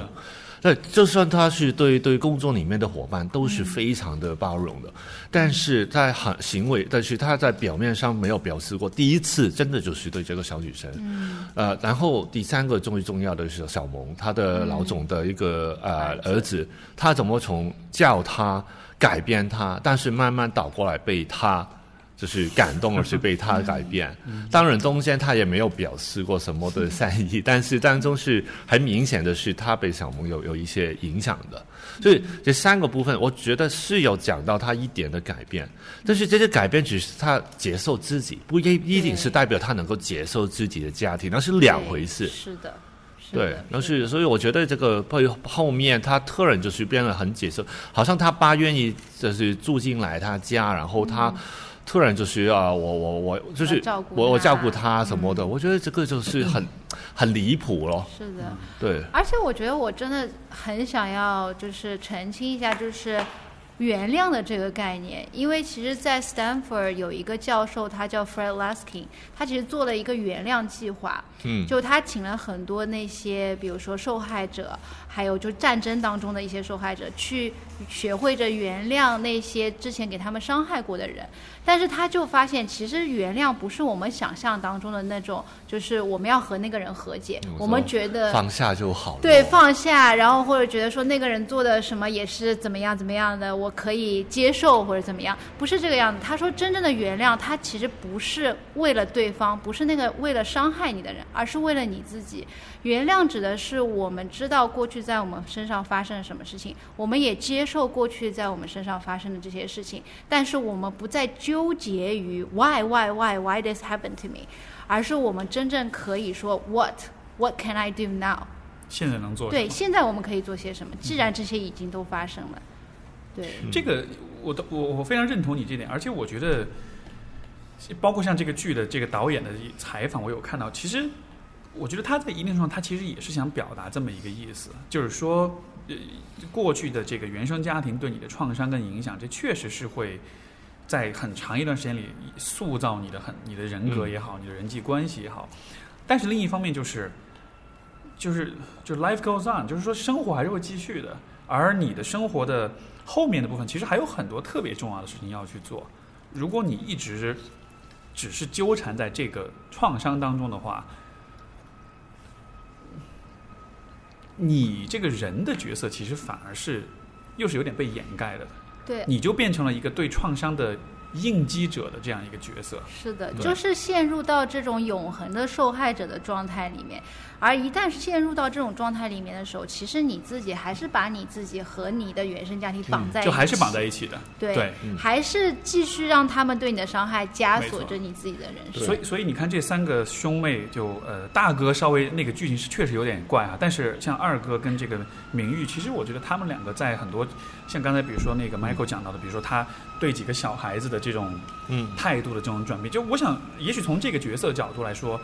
可能他也是在做一种尝试，嗯，他也是试着去找一些，对，至少看上去是比较无害的，是比较他能够信任的人，然后去试着去用一种比较温柔的方式对待他们。他可能也想看看，哎，我如果放下我这个刺猬的、很冷峻的、冷峻的面具。我有没有可能也是可以做一个比较温柔的人？如果是讲到小孩子的话，其实小孩子的确是有这样的一种魅力，而是这种能量的，让人能够把自己比较真实的自己，好，好像不只是小孩子，就是 Steve 昨天也提到，就是小动小动物也可以，就是可以把把人一个不一样的一面拉出来。但是你刚才说的是原谅，原谅是第一个层次，但是重新重建关系是另外一个层次。是的，我觉得这个部分就是这个。原谅的部分已经他能带过太快了，是的，但是。怎么重建关系的部分，完全我觉得是不合理。所以我觉得为什么我觉得恶心那一摸的感觉就是这样，就是他好像为了为了要完成这个画面而去造，就是刻意要他们有这个动作。所以我觉得很奇怪，有点像是可能是到最后拍的预算不够了，然后就匆匆 结尾，对吧，对就这样吧。我觉得重建关系真的可以再拍四十集，对不对？对，没错，就是其实如果从社会意义，从这种就是给大家的指导的意义的，我觉得。重建是很值得去，是的，对，甚至说重建当中也许会引入心理咨询师的角色，对吧？就 真的有对对对，因为因为这个你你你看这一波人是这样子的，就是我我我我其实一直在看的时候，我也在想象，如果这个角这个剧里面出现了一个咨询师的角色，我觉得那就 那就好玩了。尤其如果他的角色所表达的一些东西，可能确实是我们很认可。我觉得这在大家对整个剧，包括对于家庭关系理解，其实会很不一样。因为这个像我昨天在讲，就是。都挺好，这样的剧，它其实是虽然它有有很多的问题，然后剧情不合理什么，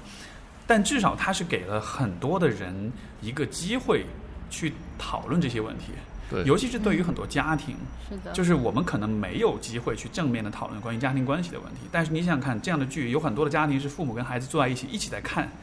他看完了之后，大家自然就而然就会有所反思，有所讨论。嗯就这个是很，我觉得这个是其实特别特别重要的，而且是特别有价值的一点的。嗯因为在这之前，我们看到的家庭剧都是那种，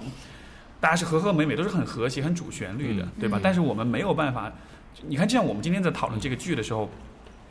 我们都是在拿剧中的角色在说事。我们其实不需要讲的太多，比如关于自己的事情或者怎样，就这这其实是很安全的。所以我觉得对于观众来说是有这样一个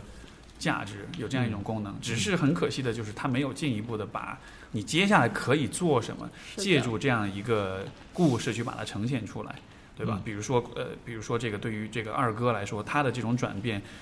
我可能因为是男性啊，所以我对男性角色的那种。呃确实感同身受会更多一些，就是就是就是像二哥这个角色，大家看的都是他恶的一面，对吧？嗯嗯，大概只有最后可能只有朱莉是依然相信他有好的一面的，基本上所有人都是恨他的。嗯，但是就嗯，从男性的层面来说，你有脆弱的一面，你有温柔的情感的一面，你有这种对亲密的渴望，包括你有对家庭关系和谐的，显然他都是有这些渴望的。但是这样的一个人，你把他用这种高度孤立和这种敌对化的方式放在这样一个环境里。我觉得这是很可怕的。嗯，他最后的选择是积极的，但是有很多人的选择是非常非常的可怕的。是的，嗯有很多的罪犯，有很多的是的，伤害他人的人，有很多的这种就是反社会行行为的人，他都是这么来的。对的，因为就很，因为我们在感到孤孤独、跟绝望、跟愤世嫉俗的时候，我选择去报复这个世界是非常非常容易的选择。对所以你才看到这个之前就是有关这个留守儿童犯罪率的研究，就是就是基本上监狱里面重刑犯有相当大比例都是以前有过留守儿童的这种经验，所以他们的这个犯罪比率非常高。对。所以我觉得这个很重要，就是让大家能够讨论。我们不要就是讲什么家庭里面的和谐啊什么的，很所所谓你讲的 false hope，我们真的要看一看所谓的冷漠对人的伤害，就是温暖的重要性。我觉得这个是真的很缺的一个一个一个讨论。大家会觉得温暖是一个一个奢侈的一一件事，其实不是不是这样的。温暖是我们每一个人的需要需求，基本的需求，我们安全感的建立。没错，对，所以你想，如果没有朱莉这个角色，如果二哥是一直是单身汉的话，我觉得他是蛮符合，因为你想他有暴力倾向，对呀，对吧？就他有这种，因为他觉得所有人都，看不起自己，而且他又很很想要挣钱，我觉得他是真的是一个。对呀，是是一个成是一个犯罪的一个、啊一个潜一个很有潜力做犯罪犯的一个人的。对我其实看到后面，我一直为二哥在揪着一个心，我就觉得他可能真的会要做些什么事情。我觉得这个就好像是一念之差，万一他想歪了，他就可能会做出一些伤害因为别人的事情。又是很投机，对对吧？又是很铤而走险，同时他自己又确实不是太聪明，对是的，所以就是的，还蛮危险的。是的。我觉得你在这里面看到温暖，我觉得真的很好。我觉得我也看到是脆弱，就是这几个角色，无论他有多么的坏。包括那个苏妈那么坏的一个人，他其实我都看到他们身上这种脆弱感，还有这些男性，他表面上面，比如说大哥一开始表面上面看起来是很金光闪闪的一个形象，但他也有这么多脆弱的一面，嗯，就是让人可以知道说，每一个人我们不需要一定每天每时每刻都是非常内心强大，事实上没有这样子的人，我们每一个人都是脆弱和强大相互并存的一个复杂体。你刚才提醒了我一个很讨厌，我在这边工作时候非常讨厌的关键词，就是内心强大。我们心理学的工作不是要教人怎么变得强大的，是的，这个是非常大的误会。然后我就不知道为什么很多。甚至写写在不同的写文章的人也会把这个变成好像我们的工作的目标之一。其实你要能够包容，你要接受自己的脆弱。我好像我刚才讲的，我们的情感的关系的连接，连接的本身的，呃，这是基本是什么？就是你能够。你能够包容自己的脆弱，你不会担心，就是因为情感本身就是有被拒绝的可能性。是的，那你能够包容自己的脆弱，也能够包容对方的脆弱，你才愿意去跟人连接啊。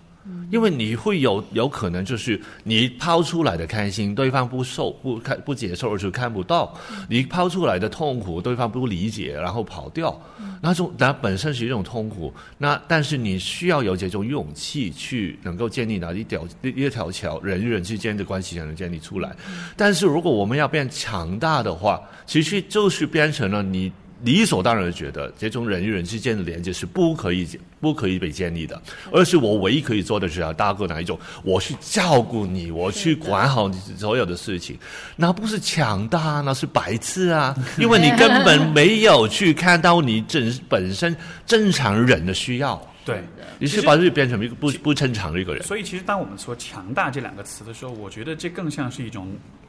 男性意义上的强大，对，就也许我们如果从女权主义的视角来看的话，其实就是对语言的构建、对语言的意义的这种定义。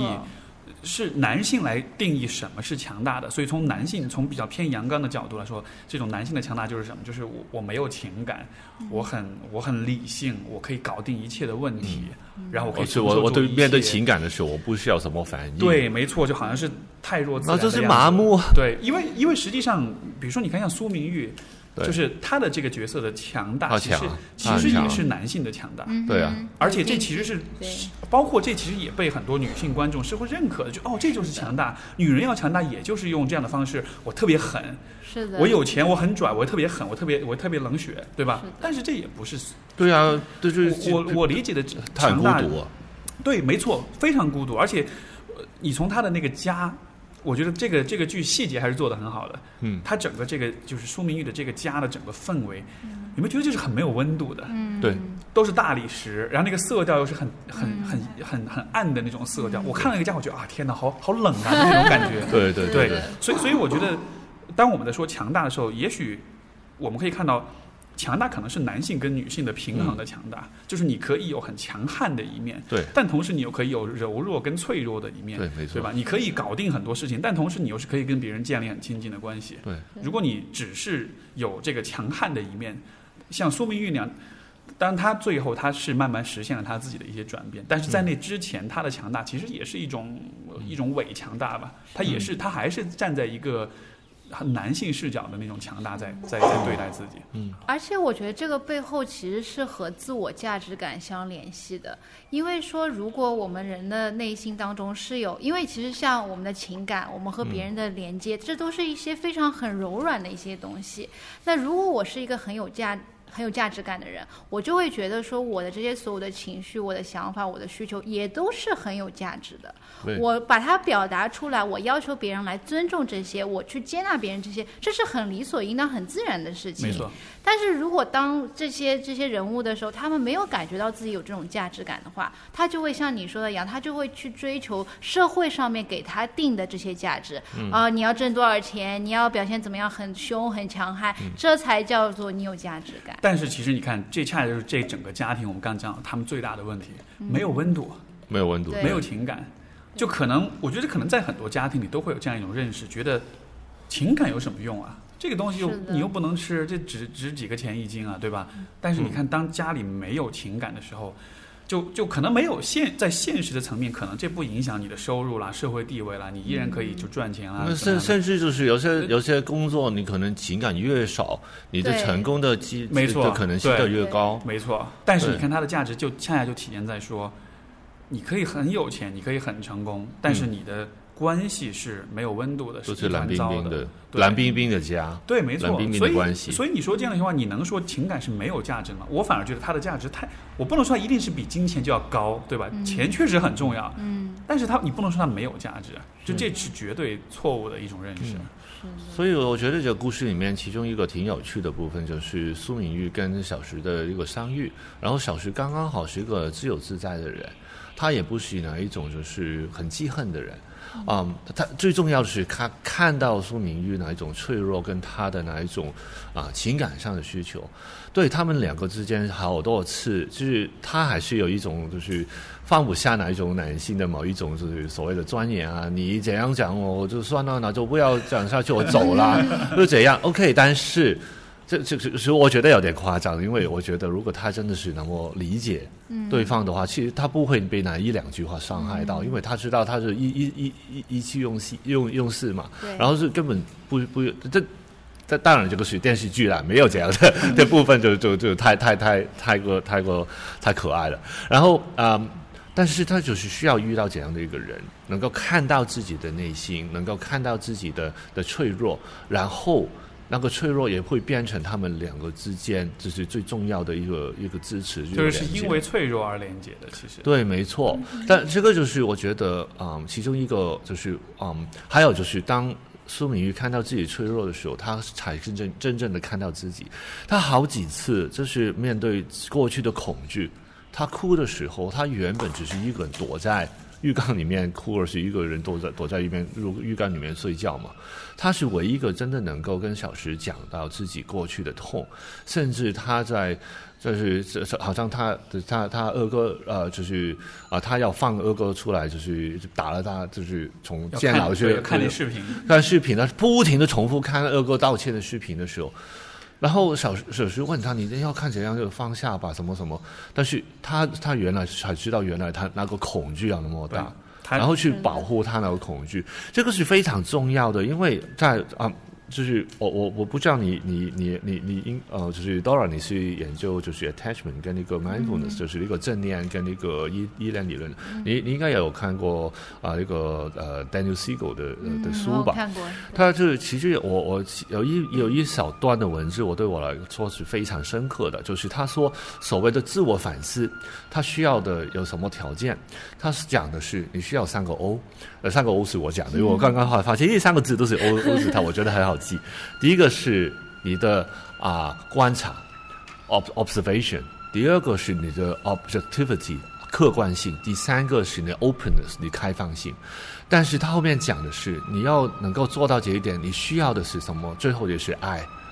因为你需要能够观察，你观察的过程里面，你能够客观的话，你需要感觉到你自己是安稳的、安稳的一个，就是被爱的一个状态，你才能够不需要用很多的一些偏见去看看你你自己的状态跟那个世界。最重要是 openness 那个部分，你能够开放的去接受任何的可能性，那个本身也是一个非常所谓强大的力量，就是你需要有很大的一种安全感，你觉得任何的可能性你都都可以都都可以接受，背后就代表了你不会被这个所谓你自己就预期以外的一个一个一个结果，然后打击到你自己的自信，而是打击到你自己的存在价值。那本身就是对自己的爱，而是你感受到别人对你的爱。那个反思，那就是说所有的反思和所有的改变。本身就是你需要有被爱的感觉，你可能是爱的是你自己给自己的爱，也可以是感觉到别人对你的爱，但关键就是这个爱的存在。然后所有的，然后然后就是刚才讲这个所谓 openness 跟那个那个 objectivity，基本上就是我们在关系里面也看到的，是看到了，就是当你能够好好的去跟一个人相遇。跟一个人反产生连接，你不只是看到对方，你看到不一样的自己。好像刚才讲了，就是啊、你看，就是苏明玉看到就是自己的外甥女啊，就是小咪对小咪那个小女孩，她看到一个很不一样的自己，当时可能没有看到。但是对他来说，这个是一个很不一样的经历。最初的时候，对他来说，可能就是，反正大哥对我一直以来都还好还好，然后我对他的女儿，呃，是他的家人应该还好还好的，但是很快就被被这个小女生感动了，变成她大敞敞开了自己也确实很心扉对，但他确实很可爱，对对，我可以告诉你，就是作为一个爸爸，我可以告诉你，就是一个不可爱的孩子也可以让你。对，这个可爱不是关键，就是小小孩子，就是最不可爱的、可恶的孩子都可以可爱的。但是，就是这，就是我我的女儿就很不可爱的，就是她 她会很不可爱的做很多可爱的事情。那但是这种就会让你就是完全去改变你自己。还有就是她会看到自己哪一种就是不一样的自己，就是那种敏感，哪种跟人能够对应。就是我们在建立关系里面，其中一个非常重要的概念是 attunement，就是你怎么把自己能够跟对方调节到能够接受到对方的欣喜。然后这个时候他有做到了，你你讲这个，我可以分享一个我自己的个人经验，就是呃，我以前在大学的时候去做实习的时候，当时在一个社区中心里面，然后他们当时呃，我工作一部分是要去运营一个一个一个一个，相当于是一个小孩子那种，就是放学了之后跟父母就是一起玩一个 play program 这种，就是一起玩乐的这种项目，就很多小孩子，然后因为因为就。我的其他的同事都是中年大妈那样的，然后就，但是那小孩子他们又到处来乱跑啊什么的，然后他们说让你你去跟他们玩，你陪他们跑啊什么的。我第一次跟这些小孩子玩的时候，包括有个小朋友他过来让我要让我举高高的时候，我当时都感觉我很害怕去触碰他，因为我以前没有过这样的经历，我没有去去抱过一个孩子，我没有就是去很。我不知道应该怎么去和他互动，所以当时那个感觉就是天哪！就这个孩子在我面前变成眼里变成一个很可怕的存在，我觉得我好害怕，我不知道该怎么做。但是就工作的需要，你不得不要举高高，举高高，然后举了一个，其他小孩子全部围过来，都要 都要举高高。但因为有了这样的经验之后，就就是就是就是就是 Michael 讲，就是一种你对你自己的这种发现，我就发现哦，原来我是有一个部分是我发现我还我其实还。蛮不介意跟小孩子玩的，甚至我觉得我还蛮擅长享受吧，应该觉得挺开心的。就是我我蛮擅长去逗他们，我蛮擅长用一些很很很狡猾的方式去去去去去玩弄一下、捉弄一下，然后他们会蛮开心的。但是就是我觉得印象很深刻的就是在这一个这种这种习惯建立之前的时候的我，当你不知道你这个部分是什么样的时候，就真的是很害怕的。你真的是会觉得对。这么可爱的小孩子都有在你眼中都像是恶魔一样。其实对我来说，我的过过去的经验，我有我很多年，就是我完成我的呃这个家庭治疗的训练之前，其实我要做了很多年，跟一个心理学家去啊跟不同的小孩子工作，而是年轻人。然后就是不只是你会被他们打动，还有一个很有趣的地方是，你会学会怎么看到人。的一个情感，因为小孩子他们的眼神会比较容易看到。嗯，如果你愿意去看的话，一个孩子他什么时候开心，什么时候不开心，甚至他喜欢什么，他对你的态是怎样，你从他眼神里面会看到。当他讲到他自己喜欢的东西的时候，就算他的表情没有特别的，就是人家很兴奋的时候，好像是他跟你没有很熟，他也不知道要不要跟你讲，但是他的眼睛特别会会亮起来的，会看到发亮的眼睛的时候，你就知道这个训练对。对我来说是个非常重要的，因为真的能够感受到一个人的一种就眼神里面那种那种那种感觉。然后这个是我多年来就是从小到大，因为我我家里也不算是很很温暖的一种，但是对我来说这个是个非常重要的一个一个经历。所以现在就开始会变比较比较能够懂得看到别人的一个一种。所以说像这种养儿方知父母心这样的说法，我倒是觉得就我倒是觉得从这个角度来理解，可能。这个方知父母心，不是因为生养了，就可能不完全是因为养了孩子很辛苦，你才能够体谅父母。对对对，就这是常见的理解。但是我觉得也许也有另外一个层面，就是你有了自己，你你就像 Michael 讲，就是你有了跟孩子的互动之后，你也会发现关于你自己的一些不一样的地方。对，你也会发现说，哦，其实我也是可以看到别人的情感，我也是可以去回应别人的情感，我也会发现说我其实是可以和另一个人有一种除了角色、除了工具化的那种。关系之外，我其实是可以有一个纯情感的一种连接的。对，而这个部分是是很独特的，可能对于很多人来讲。对，其实我觉得他对于你自己。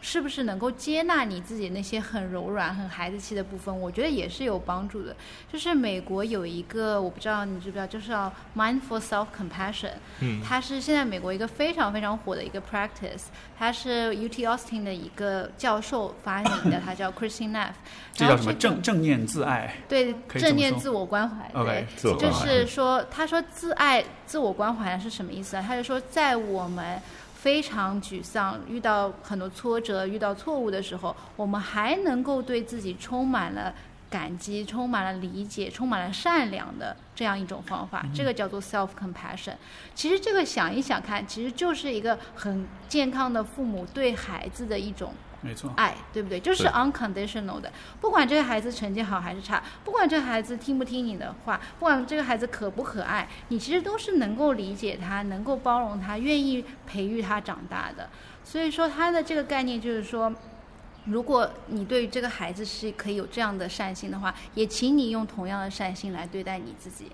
而我在和 client practice 这个的时候，那些做了父母的 client。我让他们想，你想一想看，就是这种 self compassion 对于你来讲是一种什么样的感受？他们都会想到说，哦，就是我对于孩子的那种无限的爱。嗯然后他们可以很 easy 的、很容易的把这种我对于孩子这种无限的爱转化到我自己的身上。我能够通过我输出的爱，感受到这个爱对待我自己。嗯，所以我觉得这个是非常非常 powerful 的对待自己。我我我我我我又发现那个关于为什么要生孩子这件事情，又多了一层意义在里面，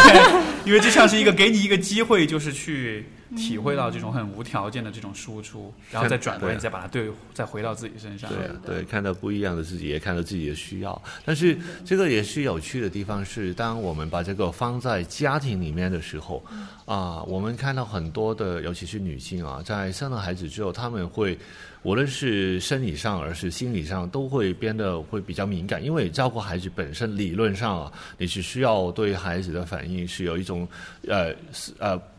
是理解的能力，甚至于预计的能力啊，那就是对人的敏感度。但是，当你的敏感度提升的时候，你的需要也同，就是你对心心灵上、你对情感上的需要也变大了。所以，当你在建立关系的过程里面，如果啊，建、跟孩子建立关系的过程里面，如果你得不到你的你的伴侣的支持，其实倒过来，这个会变把冷冷漠的感觉会放大很多，因为你的你的敏感度已经提高了，你不再是一个麻木的人。这个是我看到非常多的家庭关系里面，就是当一个就是啊，很多人都说啊自己就是产后抑郁啊，甚至是老公说、啊、他他的问题就是他他、呃有了孩子之后就是整个人的情绪出问题。嗯，但是大家没有看到的就是，如果家庭的这个气氛是没有支持到，因为。就是生了孩子那一段时间，的确，无论是因为睡眠的原因、身体的 hormone hormones 的改变的原因也好，就是这个对对对女性来说，某一些女性来说，那个对对整个这心灵的状态是一个非常大的一个负担。对，但是当中，如果你得到的是身边的人支持，你会过得好很多。但反过来，如果你家里面的哪一种冷漠，而是哪一种没办法去啊、去沟通的一种状态是没有被改善的话，哪一种的痛苦会延续下去？因为哪个时候你不再只是觉得啊、两夫妻就是这样了，我们相处久了就是这样，你的需求已经出现了。然后，如果你你只最后只有两条出路啊，一就是你你发疯啊，等于是产后抑郁了；另外就是你把所有的所所有的需要都投放在孩子身上，然后就变成过度的紧密的关系，就好像我们刚才讲到了，就是妈妈跟二哥的关系里面，她不停的在控制孩子，但是同一时间不停的从孩子身上得到自己的情感上的需求的这个被照顾。所以你，我觉得这个很有意思，这个角度，我觉得能不能也由此去理解说，在有些婚姻里面，老公是会在妻子怀孕的时候出轨的，嗯。或者说在生了小孩之后，就这样的问题，表象表面上来说，我们会理解啊，他们可能怀孕，所以之间没有性生活，也许男的就饥渴了，就出轨了，就这是很表层的理解。但是我在想，有没有可能从你刚才讲这个角度，就是就是妻子这一方，她在怀孕在生产这个过程中，像你说的，一方面是她心理的脆弱的这种程度增加，另一方面就是可能自己很多情感是会对从麻木变回到很敏锐，嗯，对。而就有点像是你重新睁开眼睛了。对，但你睁开眼睛，你看到你跟你伴侣的那个关系之后，你才发现我们是我们之间是有有这么无力这么感，是多的这么糟糕，是这么有无力感冷漠出现所以这其实是会，我觉得这其实是会增加两个人之间的那种张力的。对。而出轨很多时候你，你知道对。从三角化来说，它就是一种去释放这个两个人之间张力的一种嗯。方式。所以我不知道，这是一种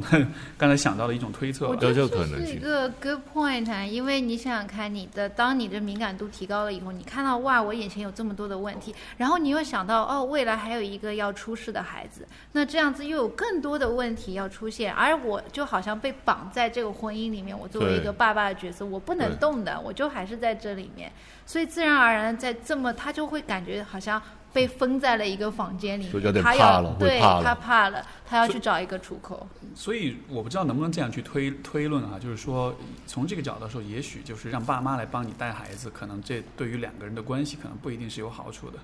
因为我我有个朋友就是她的老公有一次去他们家里玩，然后就是就是这个我这朋友还有还有这个婆婆有有什么事情就是他们俩去搞，那老公就完全是被孤立在一旁的，哦甚至说这个男的他想要去做点什么，他们都说啊不不不不你不要管。就是但是。你你想，虽然这个可能从生活的层面来说是很方便的，对，但是从夫妻关系的角度来说，就是妻子处在一个需要照顾和脆弱的状态之下，包括有我们刚才说眼睛睁开了，不再麻木了，然后这时候你看到你老公，就你且不说他心里怎么想，你看到他的行为是他是完全不参与这些事情的，我觉得这个我不知道这对于婚姻关系的那种那种基本的信任和那种。哦，肯定有破坏的，因为这个我觉得是非常破坏。非常多夫妻的在投诉过程里面，其中啊，就是做妈妈的投诉最多的就是这一种，就是老公完全就是老公会觉得没有啊，我很努力，我很关心这个家庭，但是行动上老婆感觉不到，好像所有的事情都是你妈在做，而是我妈在做的。然后，然后你妈然后在管我，而是要要我做很多不合理的事情，你就坐在一旁看电视、打游戏。你根本没有去帮我挡，然后我已经很痛苦，我已经很累了，而是我已经要，而是我对孩子我有有有某一套我觉得应该是对的教养方法，但是我面对你骂的哪一些，而且很真的很多人跟我讲这些，就是面对你骂的压力啊什么的，你就坐在一旁看戏，嗯，甚至你看也不看，就走开了，然后倒过来我真的真的吵架，你就是过来劝我，老老人家是这样。所以这个没有意义啊，这些。所以有没有可能是说，也许对于女性来说，就确实生育是一个就女性独有的过程。所以这个过程其实，嗯，我觉得至少有一部分人可能他是能够从这个过程里重新去，呃，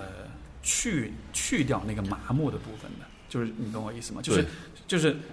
男的女的，大家都是在。我们如果都是在很冷漠的家庭里长大的话，女性的话，至少在生育过程中，她这种冷漠的状态可能是会有些波动，会有一些变化。但是对于男性来说，你像你想到这种什么打游戏啊，就这种男性，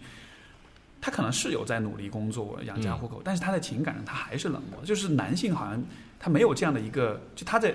就是男就是男人在变成父亲的时候，他这个过程可能。不太会能够帮他从重新从那个冷漠里面再走走出来，他有可能会继续停在那个冷漠里面，而且有的时候出于各种各样的关系，这可能是更好的选择对他来说。对。但是你想，女的变得不麻木了，男的继续麻木，两个人放一块儿，对，这就是很明显。对，而且其实我听到刚才你说的那个例子里面，这个父亲他其实是被剥夺的这个成长的机会，他其实是想要去帮忙的，但是。呃，比如说婆婆啊，或者岳母啊，或者老婆，觉得说你又帮不好，你只会添麻烦，所以他其实他们其实是剥夺了他这一个睁开眼睛的机会，而这个又说回来，之前的男性的被工具化，对不对？他们还是这个想法，就是你就是赚钱养家，你负责好这个就好了，所以他这个男性也是在这家庭里面是被限制住。没错，所以就是所以就说，如果从这种就是性别的这种。歧视也好，压抑的角度来说，就是就是我们之前也讲过，就是男性也是受害者，是的，他其实被剥夺了那种建立情感连接、感受到亲密感的这样一个机会。因为我在想，如果是如果是我的小孩，如果比如说假设啊，我我的亲亲戚啊什么的，就是这种家里人啊，你不要管，我会很愤怒，凭什么呀？就是这是我这一辈子我如此珍贵的和自己的孩子能够有很亲密的连接这种机会。嗯，我觉我是绝对不会允许任何人夺走我的这个机会的。嗯，但是就是可能，如果对于很多的男性来说，他可能自己从来也对于亲密、对于情感也没有概念，他也不认不认为这是一个有价值的东西的话，嗯，这可能就是一个很对于很多人来说，他可能就会很轻易的就会把这个部分放弃掉。是，但是这个你。我不知道，我所以我觉得有一个，你刚才说就是男性就是好，好像比较难能够真真实，而是能够用到这个上运里面的机会。我觉得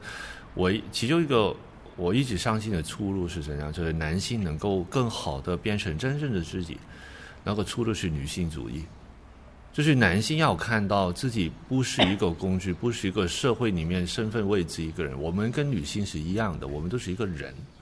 女性主义里面讲的最，我觉得最重要的一个部分，是但但是女性主义背后有很多很多的东西了。但是其中我觉得最重要的一个部分是，女性跟男性不应该去不应该是用一个身份位置去判判断，而是去衡量的。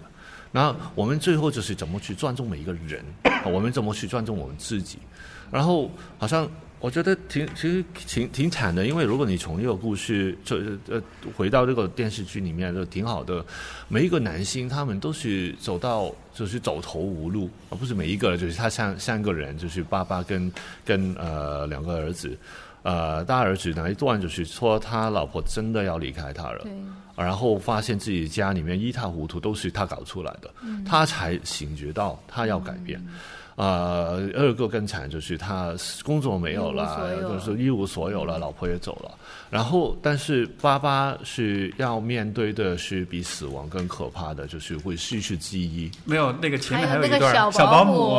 啊，小保姆害，对对，他唯一，对对对，这个也是一个很重要的部分，就是他以为自己能够被爱了，然后原来都是假的。其实对，其实那一段我觉得还蛮感触的，啊就是他会喜欢上那个小保姆那样子，就然后就就你看他的那个表现，就像是一个小小小青年一样，对吧？拎着箱子啊，我就离家出走，我就要为房子就卖了，然后就就是好像他之前以为所有的重要的东西都不重要了，对就好像是他真的感觉到，哦，我其实是很渴望爱的。对他所有重要都不重要，这就很重，这对很很很很厉害的事情就。他以前为了房子，他得罪了多少人啊？对终于有了房子，我现在不要了，我要为了这个小包。我觉得很有趣，因为其实这个就是男性也跟所人人是男性女性也好，情感还是最重要的对。当你面对真正有可可以被爱而是爱的感觉的时候，你可以放弃所有对。但是当然，就是最后得到的结果原来是假的，那 是假的。我其实看到这一段的时候，我觉得他就跟那个明成一无所有的时候是一样，就是他体会到了一种 freedom，不管这个 freedom 它是真的还是假的，但是他就体会到说，哇，我在这个地方我可以很自由，因为他在小保姆面前他不是写诗啊，干嘛他都可以，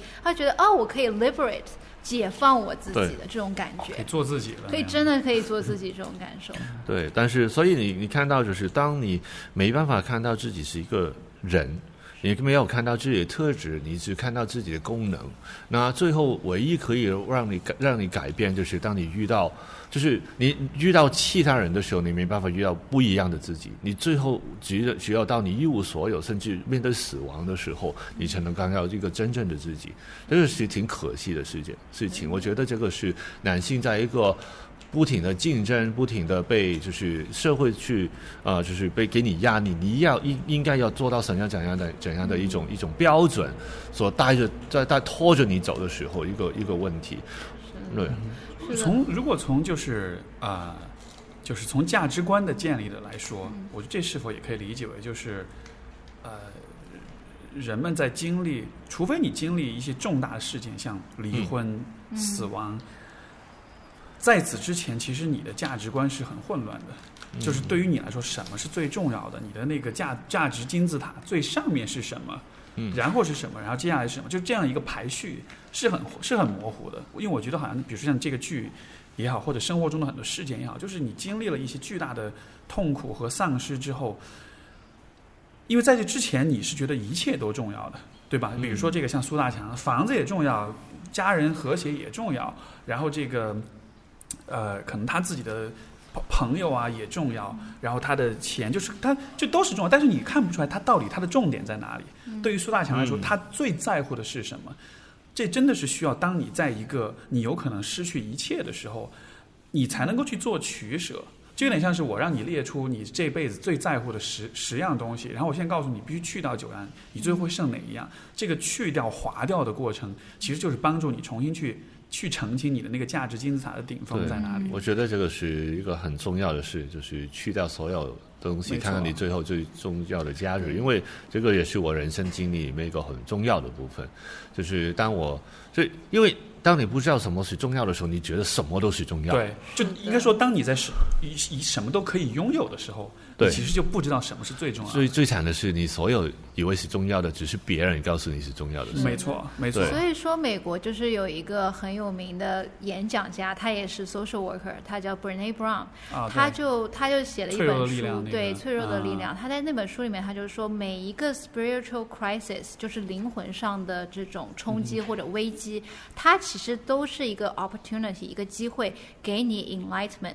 就是顿悟的这样的一个机会。每当你面对这样的 crisis 的时候，如果你真的能够静下心来去回顾、去复盘这些 crisis，复盘你之之前所有的人生是怎么一步一步走到这个 crisis 的时候，它对于你来讲是一个整个人生的一个升华。对，你可能就是跃上了一个新的台阶。它能帮你找到就是你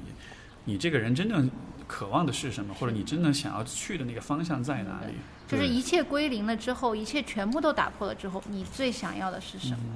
没错。嗯，对，我觉得你提过好几次 crisis 这个概念，嗯。其实真的就是当人没有经历过 crisis，没有经历过危机的时间，其实你的自己属于你自己的故事还没有呈现，就是还没有出现，是的。你还是会跟着所有大所谓的大大大方向、大家的主流的观点去走，你根本没办法去看到你自己。但是，当我们能够面对我们的 crisis，呃，我们的一些危机的时候，你因因为那个时间，你才你一定要需要选择真正的你，要不得，要不得你没办法过的。是然后，所以这个很重要。是的。但是这个就是我们现现在很多的社会里面价值观里面一个很很麻烦的地方。但是我觉得你遇到困难是你有问题，好像啊你找咨询师你就是不够强大，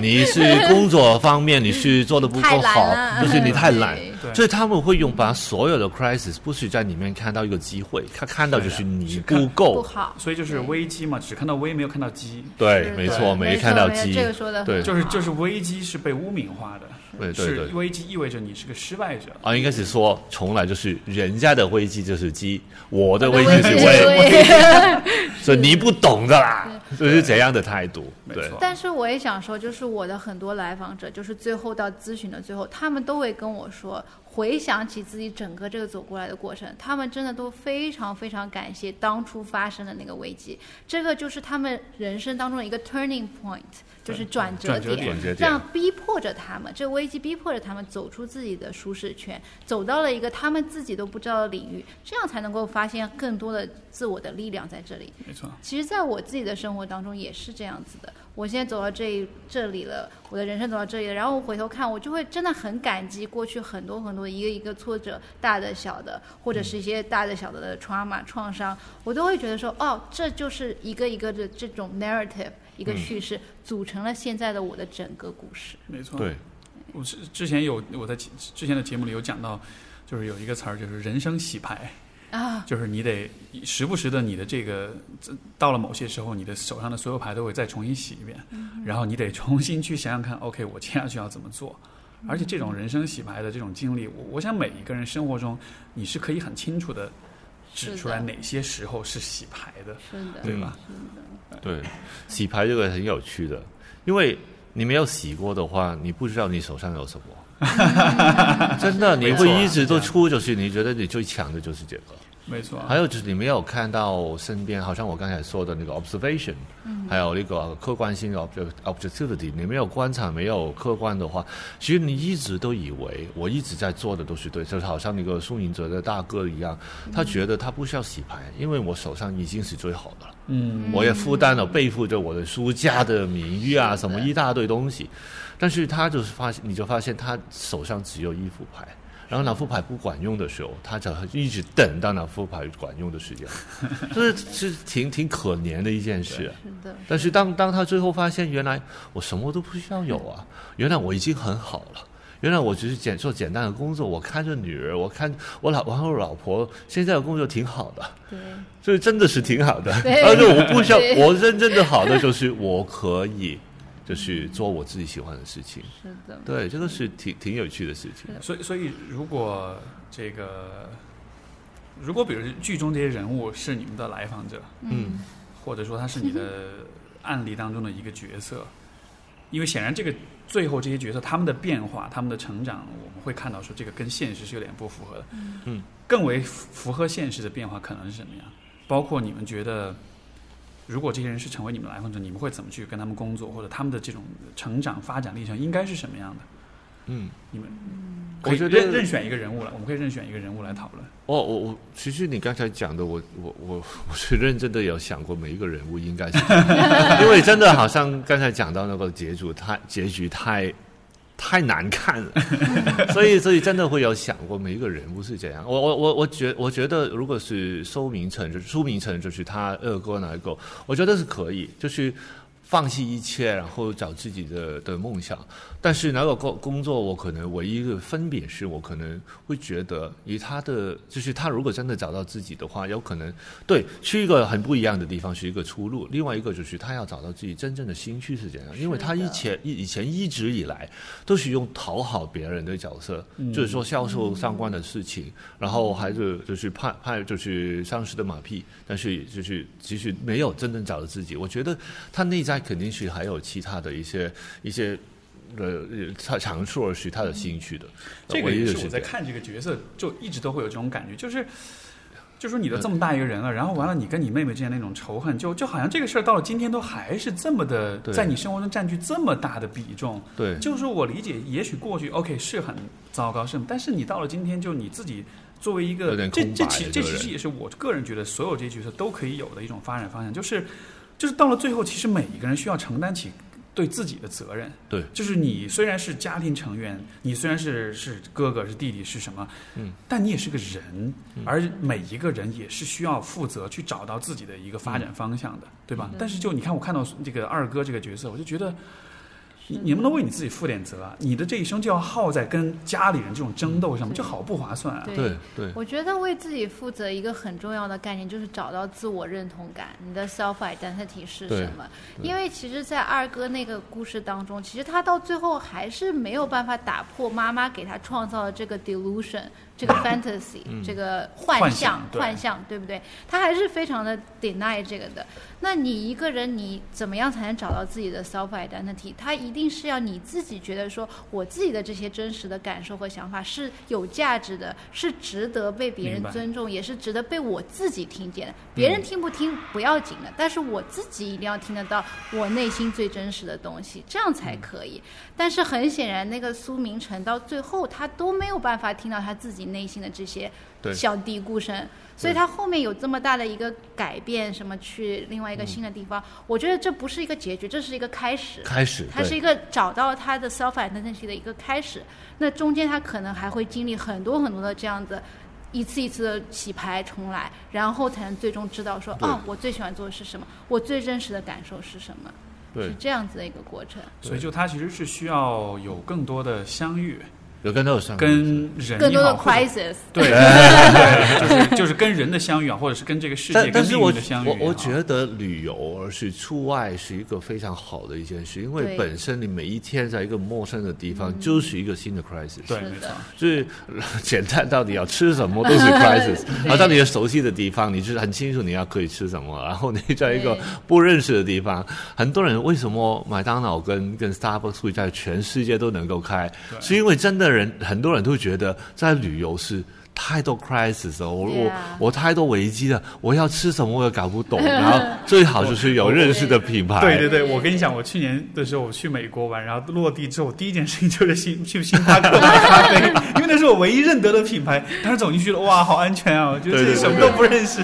对，但是但是当你去旅游的时候，你能够冲破这些的话，那你就是真真正跟自己另外一个自己的相遇。嗯我觉得他的角色很有趣。一开始的时候，他跟妈妈要一千块的钱是怎么？他有去旅游。去旅游，对，我要看看这世界。对，然后我觉得这个这个铺排，我觉得原著我不知道是不是这样讲的，但是如果是这样讲的，我那个铺排就非常好。就是他内心里面他知道他去看这个世界，他需要的是自由，但是一直以来他没办法走出去。对，但是最后他终于走出去了，所以我觉得这个故事角色是这么多集里面，我觉得是唯一一个比较认同的他的转变，还比较认同。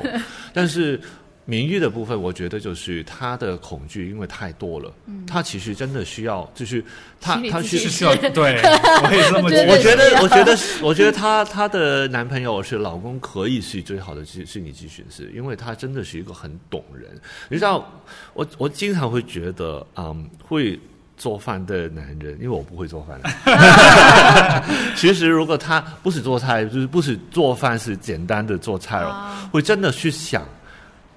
你要吃的是什么。我要怎么改良？你说他第一次跟跟跟小石遇到的时候，就是他没有吃完的那顿饭，丢了下三百块就走了。鸡翅，对，第二次他他就是见到他的时候，他说我重新改良了，我给你，你试试，你不好吃我不收你钱。嗯所以他是这样的一个人，他会敏感，知道你需要的是什么，我想知道，你告诉我我会做。然后就是这样的一个人本身，我觉得比呃你能够跟这样的人建立关系的话，其实本身就你就有很多的疗愈的机会。所以我觉得这个部分挺好的。唯一就是啊、后面就是他们两个。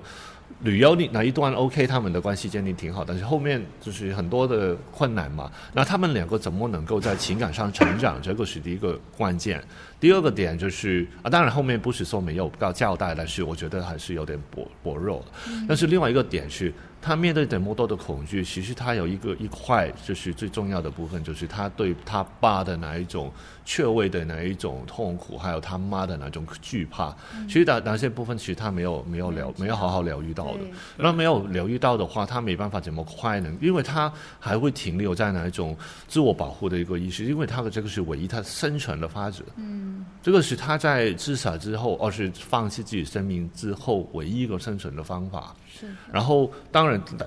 当中也是因为那个时间，他真正的家庭就是他的工作，所以这个另外一个我觉得非常不可思议的是，为什么他要放弃对他要工作放？弃工作，因为对啊，因为他一开始的时候，在他妈妈葬礼里面，他没有不处理家事，他是处理他真正的家事，就是他的工作。工作那个是他唯一有归属感，唯一唯一觉得自己属于哪个地方，也是唯一得到尊重的地方。所以他没有，他是真正在处理家事啊。所以这个最后他决定为了照顾爸爸，然后放弃工作，这个是我觉得是不可思议。还有就是他这个是对对对对对他的对他的呃师傅的，就真正的一个父亲的这个背叛。所以这个我觉得不可接受的这个可结局。这个你你讲这个，我倒是有一个略，抱歉，就是我哎倒是有一个略有点不同的角度，因为其实还是还是按照你的这种逻辑来讲，就是、嗯就是你最终是要发现你的兴趣所在或者你的方向在哪里。对那有没有可能苏明玉到了最后，他其实就承认了，我其实还是很想照顾家人的，就是我虽然这么承认，会让我显得我很。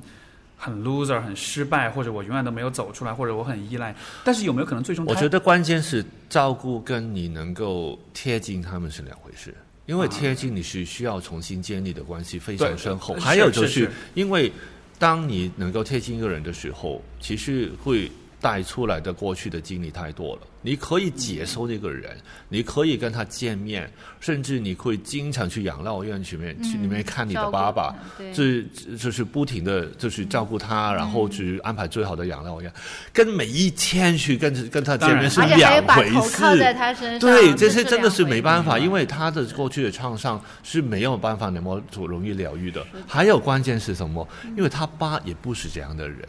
对，这个才是关键。因为关感情的建立是双方面的嘛，对你不可能跟一个本身也是冷漠的，而是没有，所以当他要怎样的疗愈，而是建立关系的时候，那也是靠哪个爸爸能够建立哪个部分的他。的他爸爸是哪个时间已经陷入了那个 Alzheimer 的一个、嗯那个就叫失智症的一个状态，他本身的脾气的各方面是会变得越来越差的。是的，那他面对怎样的一个人，会引发出的一些一些一，就是如果如果自己大家能够见到身边有一些朋友，就是家里真的有失智症的老人家，他们的那种压力，他们的困难，其实是非常大家都知道的。你还要跟一个从来都没有跟你建立过关系的人靠在一起，对，我觉得这个太过科幻了吧 对啊，我觉得我宁愿看比较史诗的故事，什么星战啊，这这，而是那个 Iron Man 那些，我觉得还是比较我们那个信任。就是怎样的，太太过太科幻了，这个。其实我觉得他和小石的那个关系，我也觉得稍微有点科幻了。因为小石他是一个非常完美的一个男朋友的形象，他非常理想化的，他可以包容他所有的一切。我就是在想，当明玉还没有能够完全的接纳他自己的时候，他是怎么样可以和这样一个非常 perfect 的这样的伴侣建立起这种我我只能很亲密、够说很这个世界里面关系？这世界里面有一种事情叫中彩票，也许也许啊、更就是，也许更真实的状况是，苏明玉这样的人会遇到苏明成这样的人，朱明成。比较二对对对比较大的可能性就是是这样，就是更多的实际的状况是，但但这样的男人但苏这样的女人。明玉是一个运气非常好的人，呃对啊，但是但是我觉得。是编剧所以他中彩票是有可能非常好。对，就就但实际的可能性是因为你像因为你像二哥遇到像朱莉，朱莉其实就你看他的那个家庭环境，其实也是很 OK 的，对吧？包就就是这个剧里面就是那两个媳媳妇儿，其实他们的总体的这个，嗯，就家庭环境都是比较容易。我觉得这个有点像是编剧在给这个游戏难度降了一点。是的，所所以但实际上是很多时候是两边的家庭可能都是这个样子的。是，的，然后这样的两个人凑在一块儿，你看，假设比如说是二哥，就是这个呃呃呃明成跟明玉，假设他们俩是两个不是兄妹关系啊，就一男一女放一块儿，嗯，他们俩谈恋爱，你说你说会怎么样？哇，就这才是真，这才是真正的最最残酷的现实，你知道吧？但但但是就是我觉得这个结构部分，我刚才说用彩票中彩票来做比喻嘛，但是这个故事最残酷的事情就是百分之九十九点九九九的人看着这个，尤其是女性看到的时候，都会感觉到为什么我不需要变成小苏明玉，我有个小时就好。但是我会告诉你，你要变成苏明玉的可能性比要变遇到小时的可能性还比较高一点。是的对，这是有这样的人，我有见过，但是对，小就是石小石是一个完美角色嘛，他没有他基本没任何的缺点。对，除了那个太太那个太热心，不是，就是他们中间吵架，然后一分，因为你不是说嘛，对对对太快了太容易了对，除了那以外，就基本上是没有没有缺点的。对对对对对但是就是说我我我我觉得也许这也是我们可以再进一步讨论的一个话题，就是如果是苏明成、苏明玉这两一男一女，如果是他们的亲密关系呢，那应该怎么办？哎，那这不就是跟哦？你说要真的是苏明就这这两个人，如果假设他们是兄妹关系，假如是恋爱关系的话，那就会进到那个婚姻咨询当中，就会吵得不行的那种啊。我觉得很难说，因为苏明玉跟小石的相遇就显示到，其实有很多的啊、其实真的，呃，就是有很多女性其实没有要求她的身边的男人有这么靠谱，这个是这个挺有趣的一件事。我觉得很多很厉害的女性女性，就是在找对象的时候啊、她们可能会有很多的条件就是考虑，但是那些时候考虑的原因都是因为家里的压力。嗯，比较多。但是当你都完全对于家庭放弃的，你要找一个人，你会觉感觉你对他没有什么要求，这个可能性是挺大的。嗯啊，你是你你需要的只是一个关心自己的人。然后好像我我我们之前在讨讨论到，其实苏苏明成原本他没有在面对啊、妈妈跟妹妹妹的这关系里面，其实他个他这个人是挺挺好的，就 OK 的，他不是那么坏啊、然后就是。呃，所以当他们遇到的时候，他他那种自私心，他那种就懂得去哄别人，这种关系是有可能是挺好的，但是那种挺好的，通常就是遇到什么时时候会崩溃了，对，就是就是就是。最重要的相遇，就是孩子有孩子的时间，如果你看这两个人的话，如果他们是两个陌生人，他们遇到一块儿，我觉得是很有可能会在一起的。嗯对因为苏明玉是那种需要情感关怀，而苏明成刚好又是那种他是足够敏感，他是可以，而他是愿意去取悦、去照顾的这样一个人。对，就至少这种关系的呃开启，我觉得是是是挺有可能。但是你可以预见的就是，如果关系再往后推进的话，因为他们的他们就这样的性格，如果真的相遇的话，那就个人成长就很难实实现，没错实现，就是锁死的。对因为大家对对对方来对没错来来帮就我成长是其实。是一个 pleaser，一个讨好者，一个和一个 controller，一个控制者，就这两个的结合，就基本上就是死死循环，所所以我就说不啊，停的相当互逼你这个死循环一定会叫孩子的时候出现，就是崩溃的时间。啊，或者是家人养老的时候，他家他啊们各自原生家庭里面有点事啊，不会不会，因为如果苏明玉那么有钱，就是这个。对对对对，因为我们讲是苏明玉嘛。对，这但是正常来说这个是另外一个崩溃的原因，就是真的遇到对方的家庭。所以这个很多人新婚夫妻就是在在谈恋爱的时候感觉挺好的，嗯，但是挺好的之后就是不好了，就是因为真的遇到对方的家庭的时候，是。完完全没办法相处。这这是另外一个，就是我我我我们看到就是所谓的相遇，相遇有些时候可以就是这就是让你能够看到不一样的自己，但是相遇有些时候也是变成一个危机，这是人生故事里面必定必定一一定会发生的，必然会发生的事。我觉得这样的关系就是，也许如果我们要去构想一种出路或者是一种方向，我觉得最关键的还是两个人在关系当中能够尽可能的去建立起信任和那种安全。就是说，嗯，因为当你建立起更比较多的信任之后，你你才有可能把你的脆弱面展现给对方。对而我们刚才有讲到，脆弱面的展现是一种，对，一方面是两个人有更多情感连接，另一方面你也是去发现你自己真实的样子，对吧？因为我就是我们刚才说到这种，就是这种死循环的这种亲密关系，我就是我觉得很多关系真的就是他的问题就在于此，一个人可能是情感上很匮乏，另一个人可能是那种他可能只是善于取悦，但是他其实并不知道自己想要的什么，他并不懂得自己的需求是什么。这样的情况之下，我们就都会用自己最熟悉的那一套东那个套路去去相处。我是那个哎呀要求你付出的人，然后我是那个啊我要我要对你好的人，但是我们都没有办法感到足够安全，可以去告诉对方，可以去表露出就是你自己心里面真实的这种。所以，所以我觉得就如果从亲密关系的角度说，我觉得这还是信任吧，就这个可能是一个。呃，相对来说特别特别重要的一点，而这种信任不是说那种啊你不会出轨的那种信任，而是说就是在表达、在沟通、在这个在情感的流露上面，我觉得是有这样的空间就是间。emotionally safe，没错，没情错，感安全。对，就这也许是就如果刚才我那种假设情况发生，也许这是一个可能的一种出路吧。嗯，所以现在很多人都不停的讲原生家庭，但是你怎么能够跟自己相处里面感觉到一个 emotionally safe，就是一个情感安全？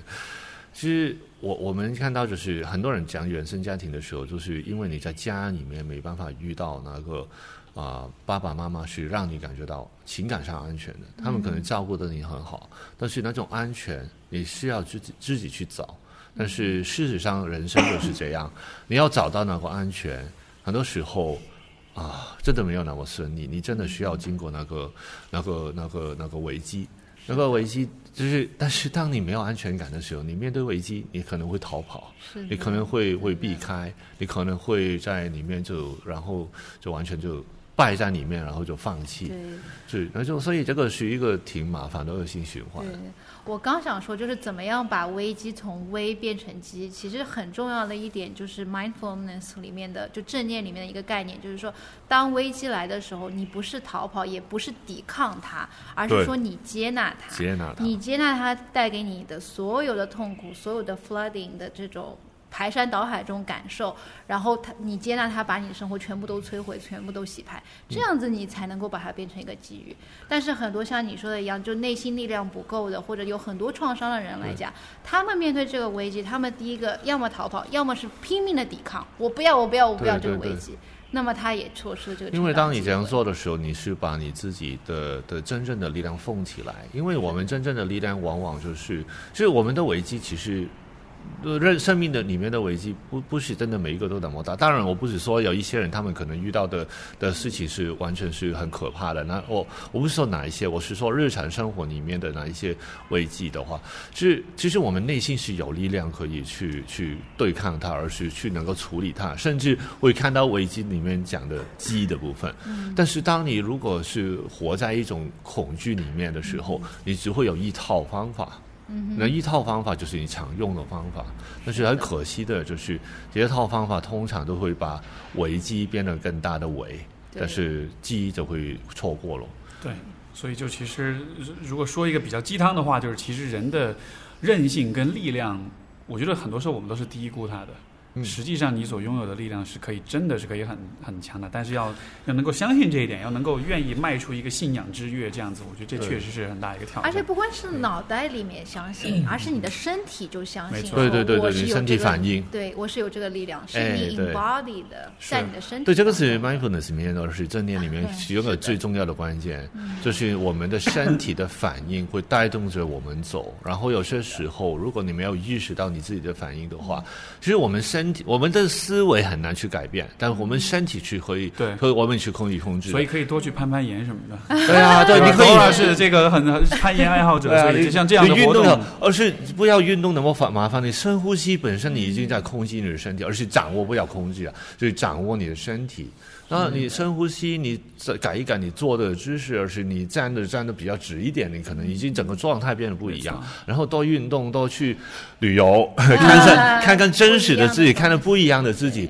不要去去旅游的时候去麦当劳哦，可以吃了，但是不能每天吃了。OK，对然后然后这样的话，其实你可以发现很多很是多。就是可能就是有意识的去做一些有点挑战、有点难的事情。对就不要只是一直还处在那个应激反应之下，一直都做，就你做的所有事情都还是在还是在处理危机，还是在让你自己感到安全。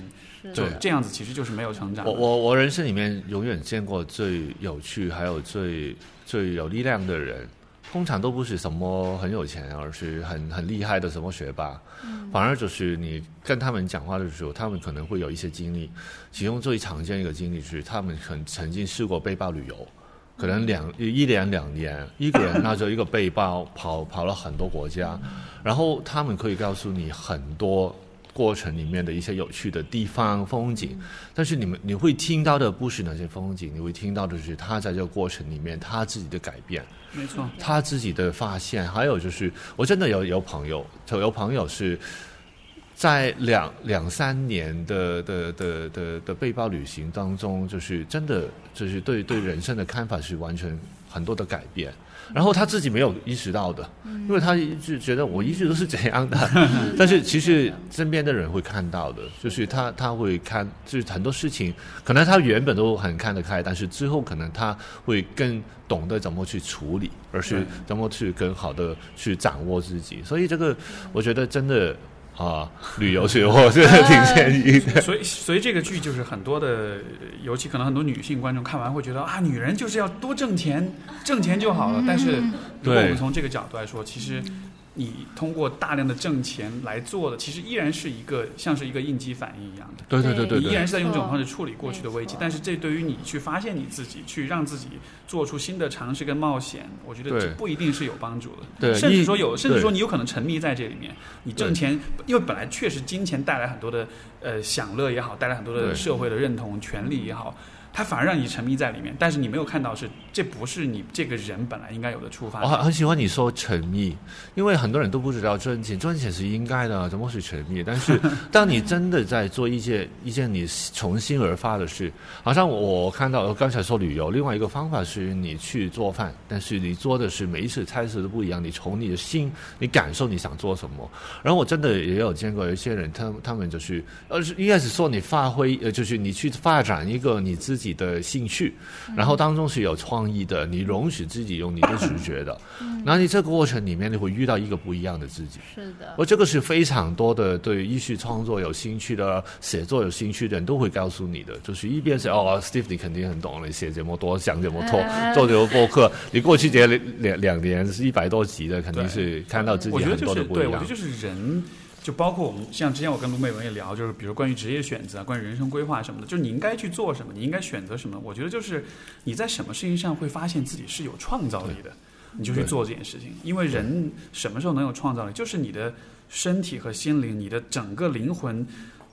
因为你的天赋、你的兴趣、你的能力全部聚焦在一起，进入到一种就是很专注、很投入的状态，这种时候创造力才有可能体现出来。而且我觉得创造力是个特别好的词，因为创造力它其实是一种对于未来的一种构想，对不对？我要未来，我要想创造一个什么？而处于应激状态当中的人呢，他想要未来，对他不是说我要构建一个什么，而是他很恐惧，因为未来有太多太多我不知道的东西。而有创造力的人，他是很 excited，他是很兴奋，他就说哦。未来有这么多我不知道，我现在不知道的东西，我可以去把它创建出来。对，创造力这个是一个非常非常不一样的一个。思维模式，你知道，在现代社会里面，我们太多的考试，太多的什么，你无论是哪个专业也好，哪个工作也好，都太多的什么证照要拿，很多的什么标准要达到。然后我我我我们会发现，每一个人好像就不停的追一些所谓客观的标准，但是哪一种过程里面，你就是不停的累积很多的一种焦虑。好像我最近，我我刚才不是你刚才提到卢美文上一次讲的那个那个那个测评测评嘛，我刚刚就是叫一个朋友。就是他，他就经常很多焦虑，然后有测评一出来，我说你你快点把它做出来吧，因为他一直都觉得自己呃从小到大我成绩不好啊，随随便便的过了，然后现在希望就是希望能够做多一点，然后我叫他做的时候，哇，他的那种所谓完完美主义的分数超级高，然后他一直觉得自己对自己要标准非常低，要求非常低，然后他的分数哇这么高，我我是。就是我我我是偏低的人了，所以我就就更更觉得可怕。然后就是在过去，就是看到他不停的去追很多的，他对他来说我没有啊，我只是把一些过去我错过的东西重新拿回来，也不是应该是很难的东西。但是他把标准定到就是就是他在他在面对很多的压力的过程里面，其实他没办法遇到真正的自己。但是我觉得最可惜的是，我看着他在过去一段时间，无论是在对对，在他照顾孩子方面，无论是他在他旅游的过程里面，而是在发现自己跟其他家人的关系里面，是要不停的有一些新的发现，然后找到一个新可爱的自己、喜欢的自己。但是，一面对这个社会的社会的压力的时候，他就跳回去了。然后因为就是我我我我我们刚才讲的，就是他他他出来的分数，就是因为从小到大，他从家人、从自己的就是那种被否定的一种感觉。被同学们否定的感觉，被就是这个是真的非常多人都遇到的状况，就是他没办法跳出来，然后就会回到那种压力，就是你刚才那你刚才说应激反应里面。对，但是那种应激反应会给我们一种很可，就是当我们应激反应加上一个社会的所谓的客观标准的时候，就很可怕。因为平常我们应激反应会让我们逃避，而是让我们攻击吧。但是当你的应激反应是放在社会认同的事情的时候，你会不留意到原来你是在。对抗你自己的恐惧，你没有留意到，你没有在做真正的自自己，你只以为。啊！我现在我我这些我这些不舒服的感觉，是因为我很努力啊，是因为我现在是你会 justify 你自己的，你会合理化你自己这些应激反应。但是可怕的是，我们的脑子记忆能力是当你在应激反应当中是特别低的。如果你要学习的是是是跟啊跟就是你要记得的一些内容，而是你要学习一个新的一个技能的话，你在这种能你这压力之下，其实你的学习是比较慢的。嗯，所以为什么很多课程他们赚这么多钱？他们不给你压力的话，你这么快过，你这么快通过而且你看到这件事那么轻松的话，其实对他们来说，应该这个 business model 不太好。好的，所以我觉得总结一下，就是也许都挺好，要拍续集就应该是找自己。都挺好，这这或许是更好的，这或许是真的走出这个原来的创伤。然后可能真正的一条路，这也是我们今天所探讨的话题。好吧，我们今儿的节目两个多小时了。哦，这么长了吗？很感谢大家的，呃，这个这个辛苦大家听这么久。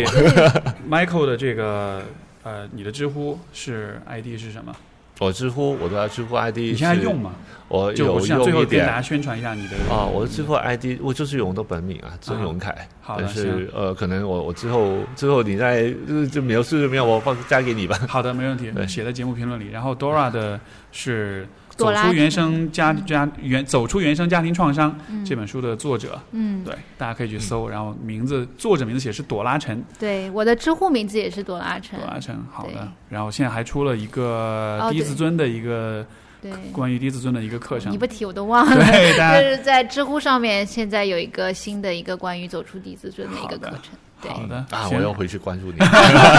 我已经关注你了，是吧？好的，好，那就非常感谢二位的聆听，感谢各位听众朋友们、观众朋友们。好，我们这样，下周再见，拜拜。